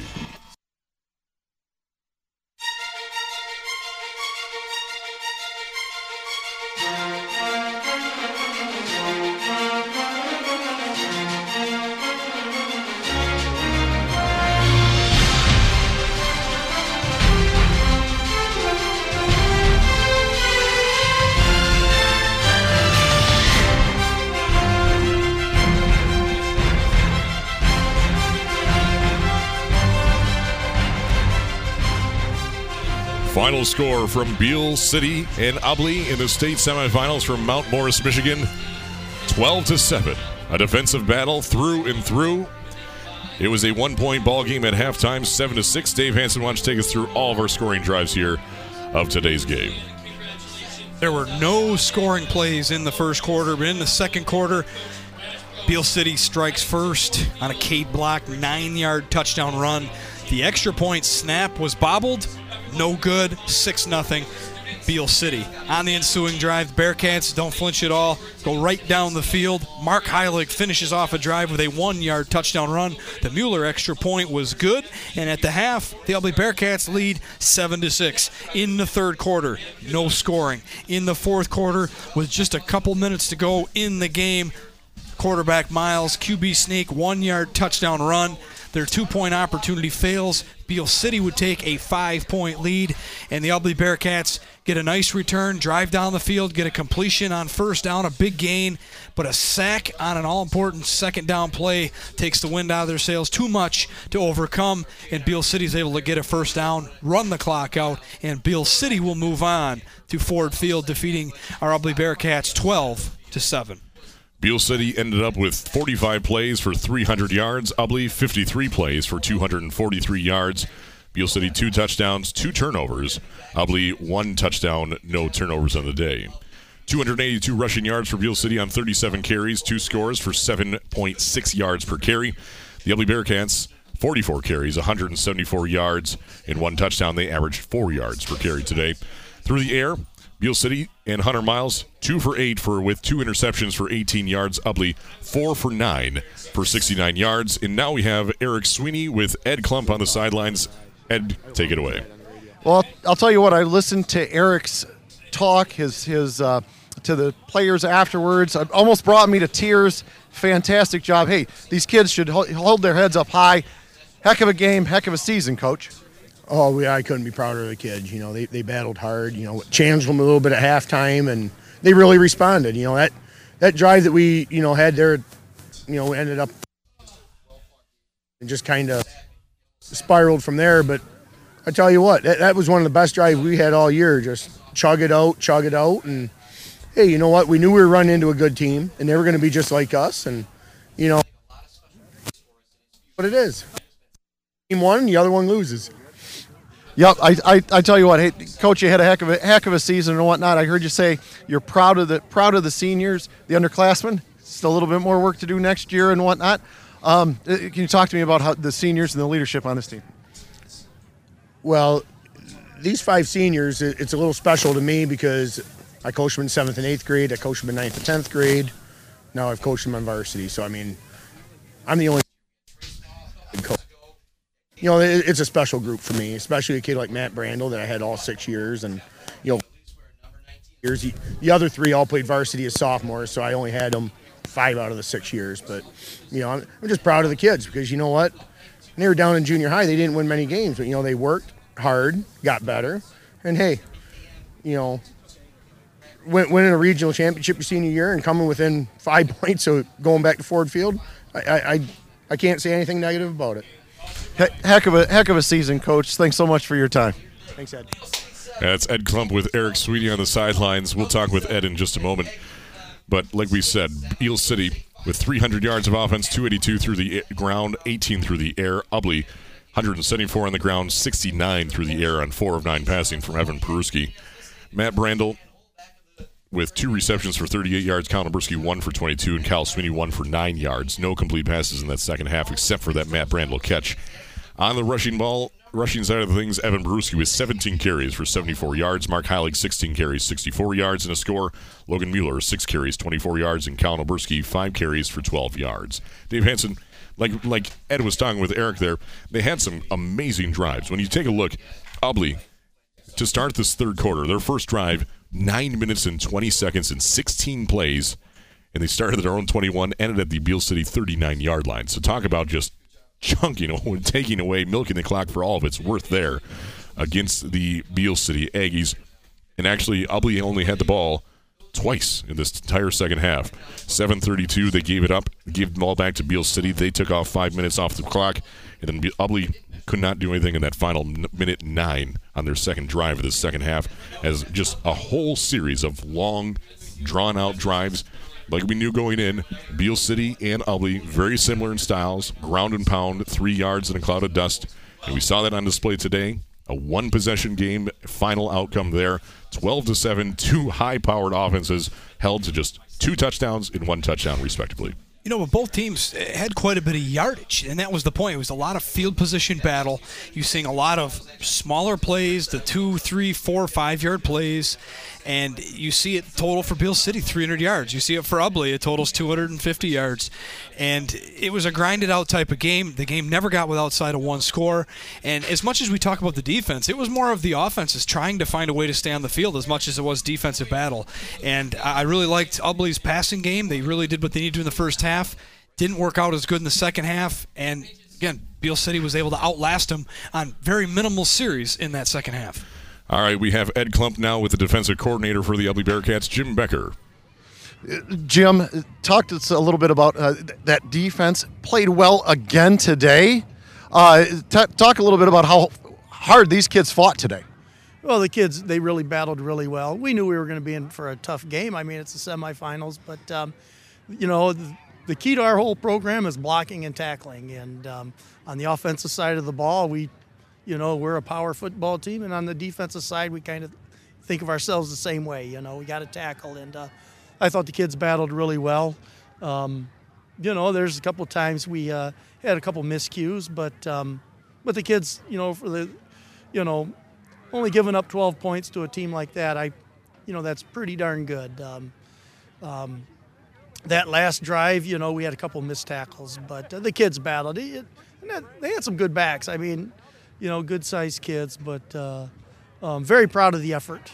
And um, you know, just looking back to that play before they scored, you know, we had blitzed a linebacker and he had popped that kid pretty good, and that ball come loose, and I, you know, my eyes got really wide. I was thinking, oh please, Lord, come down with that ball, and um, it just wasn't meant to be, you know. Right. But um, Well, I tell you what, hey, th- looking forward to seeing Ubly next year and, and whatnot. Congratulations! It was a really good season this this year. It was fun watching you guys, and uh, and we'll, hopefully we'll see you back here next year. all right, appreciate it. Thank you.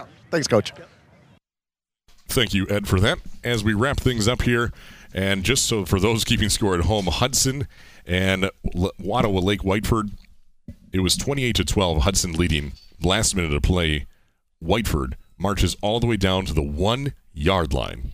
28, Actually, uh, you mean 28-22, right? Final score was 28-22 as Whiteford comes up sh- one yard short on fourth down. Hudson scores 28 straight to win that game, 28 to 22 to set your final between Hudson and Beal City. Two of the teams that were expected to be in the state finals when this playoff picture began, and here we are, few weeks later, Beal City and Hudson on Black Friday. I was happy to see it because the the regional championship game to me was was crazy. I mean, Hudson's Clay game was close, but uh, Ottawa Lake Whiteford they, they won big. The Ubly Bearcats took care of Breckenridge in big fashion, so we knew that uh, the cream of the crop had risen. And and these Ubly Bearcats are heavily included in that top four. They are very talented. They are not a senior heavy team. They are a heavy underclassmen team. So expectations will be high again next year. And uh, they had a, a absolute puncher's chance here to win this game. Leading at halftime, had an opportunity to win, and just uh, just wasn't able to finish the job. But uh, just an impressive run for them this year. Well, Dave Hanson, that brings a close to our 10th broadcast season together. This wraps up my 11th broadcast year with WLEW Sports. It's been an absolute pleasure to have you to my right. We've had our official sport coats now, the WLEW Sports jackets. It feels good. It's been a, a, process about a decade to get these jackets, but it's been an absolute pleasure to be with you once again, and we'll see you again in the fall. Absolutely. Looking forward to it. And uh, I said, congratulations to the Ubly Bearcats. Uh, t- tough way to go out, but they battled right to the finals. And uh, again, looking forward to them to get back into this groove next year early, make another run for us. So hopefully we can uh, tag along. And thanks for everything that you do. I always have a great time, and otherwise I wouldn't be here. I look oh, forward to it every Friday. And today, Saturday. Yes, that's right. And Doug Cole, 100 broadcasts with us here on the uh, Sports Network. Uh, coming from Livonia, Michigan every week, can't help but thank you enough for all of your time and efforts that you do every single week in and week out. Uh, the drive alone is enough for us, but the amount of stats that you take in to feed us during the game is unbelievable. Thank you, Doug. Well, Clark, you know, it's definitely an honor. And uh, I just remember, I think it was at a Red Wings game, uh, you asked me if I That's wanted, right. wanted to uh, record stats for WLEW, and uh, I can't believe this is my hundredth broadcast, and I enjoyed every minute of it. Oh, absolutely! And Doug, we're we're happy to have you, and we'll see you again in the fall. You betcha. That's All the right. plan. Fantastic. Unless ESPN or Fox Sports calls, Exactly. you know. Yep, then, that- then we'll be off, unfortunately, folks. But Yep. I'm not going to hold my breath on that. Thanks For again, sure. Doug. And unfortunately, uh, Dan Banky's already a man on the mission as he's going to track down our banners and all of our external gear out on the field. As it's been an absolute pleasure to have Dan. Uh, Folks, if you do not know how much Dan adds to our broadcast, you have no idea. It is absolutely crazy how much information, like Doug is feeding us stats, Dan is feeding us ball carriers, tacklers, trends, who's subbing, anything and everything that you can possibly imagine during the game. Dan Banky is feeding that into our ears. We hear it in our ears. You don't hear it over over air. And it's truly an absolutely thankful to have Dan on our team. Does it out of his own good. He was able to, uh, thanks to his bosses, get out of work about an hour or so early today so we could be here today. Otherwise, we would have been spotterless. I was a little scared, a little concerned, but it all worked out in the end. Ed Klump joined us and for our sideline reporter the last few years. And uh, Ed, I'm not sure if the microphone is still on or not, but uh, it's an it's been absolutely great to have you with us the past couple of games, and hope to have you back next year. Absolutely, Clark. Thanks so much for having me. It's been a blast. Never sideline reported before, but I've never been never done any broadcasting before. So I, I appreciate I appreciate you having me on board. Well, Ed Klump, it's been a pleasure, and we hope to have you back next year. Plus, we gave you a sport coat, so you have to be back. I just lost you, Clark. No, uh. I said we gave you a sport coat, so you have to be back. Oh yeah, and, and a tie. Yeah, and a tie. And that, and My that- wife my wife tied it for me before I left. So uh, yeah, we'll be back next year. Well, good. Good to hear. Well, thank you, Ed. And uh, Dave, that uh, that wraps up our whole broadcast team uh, for the year. Uh, let's go through our seniors that are going to say goodbye. Like we said, five seniors on this team, so certainly bright future here for the Ubly Bearcats. Matt Brandel, a senior, tight end, safety, 5'11", 155 pounds. Number 14, Logan Mueller, running back. Also defensive tackle, 6 foot, 170 pounds senior. Number 22, Kyle Sweeney. I swear he's been on varsity for about 16 years. He's a tight end and a quarterback, 6 foot 1, 180 pounds senior. Also the holder on PATs. And Mark Heilig, he'll be back. Moving down the list, number 47, Colin Oberski, senior, running back, defensive end, 6 foot 1, 180 pounds. And then Ethan Gillick, number 77, right tackle, nose guard, 6 foot 2, 195 pound senior. For for a team that's in the state semifinals, um, this Ubly to only lose five seniors. uh, yes, that means ten starters if you're doing the math, but uh, they all play a very important role. But they have some key players returning, and uh, they're going to miss these guys dearly. But uh, it seems like this team reloads. Uh, every single season and comes back firing. And I fully expect with they they run this wing T at all levels. I fully expect a couple nice running backs. But the key for me is that they lose one lineman. Um, replacing one lineman is a lot nicer than replacing the whole herd or the whole crew.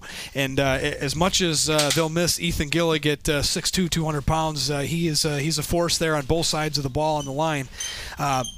It's nice to only have to replace one, and uh, their two leading playmakers is Evan Peruski and Mark Heilig. They will both be back next year, so uh, all signs point to uh, really good things. A lot of positivity for the Bearcats, uh, but this was uh, this was a tough one today. A, really a, a really good chance of winning today, and uh, they're going to be bummed about it. But when they start thinking about next year, I think they're going to be all smiles, looking forward to it. Oh, without a doubt, and they have a lot to be proud of and I think it's definitely uh, leads them to be the favorite going in, especially if the Greater Thumb East and West stand as they are.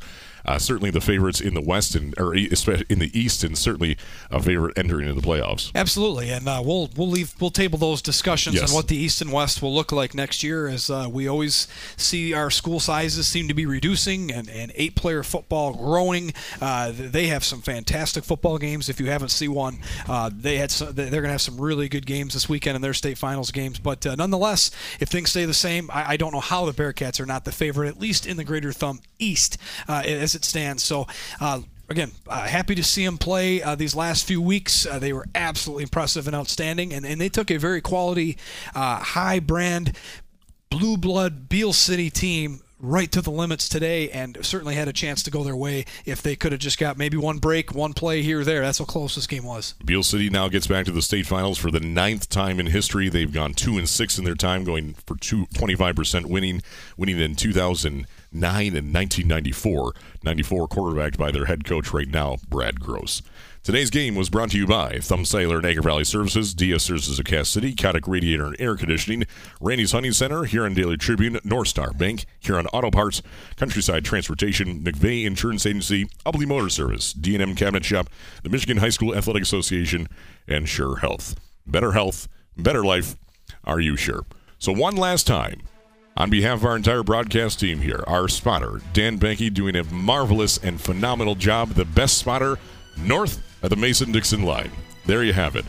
Our director of sports information, finishing off his ninth year with us, Doug Cole's 100th broadcast with us today. Sideline reporter Ed Klump doing a great job. He had such a fun time last week. He brought brought it back this week after a silent first half due to technical difficulties with his cold. We had him in. Dave Hanson wrapping up 10 years with us on the WLEW Sports Network. Hard to believe that's been. He's still on a fill-in basis on a week-to-week basis. That's a long story, I'm sure you've heard already. And I'm Clark Ramsey, producer and host of this broadcast. Thank you for listening. There will be no strong side due to the ugly loss today. No strong side will return with Steve Bone for basketball come post the new year. And until then, thank you for listening all season long. It's been an absolutely joy to see the bleachers full once again. And go thumb. We'll see you next week.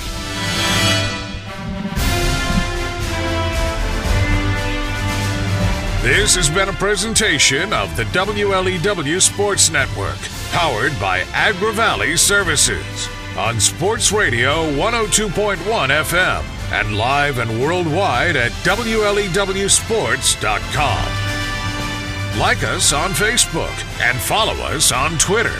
Just search for WLEW Sports. Your home for high school football is the WLEW Sports Network.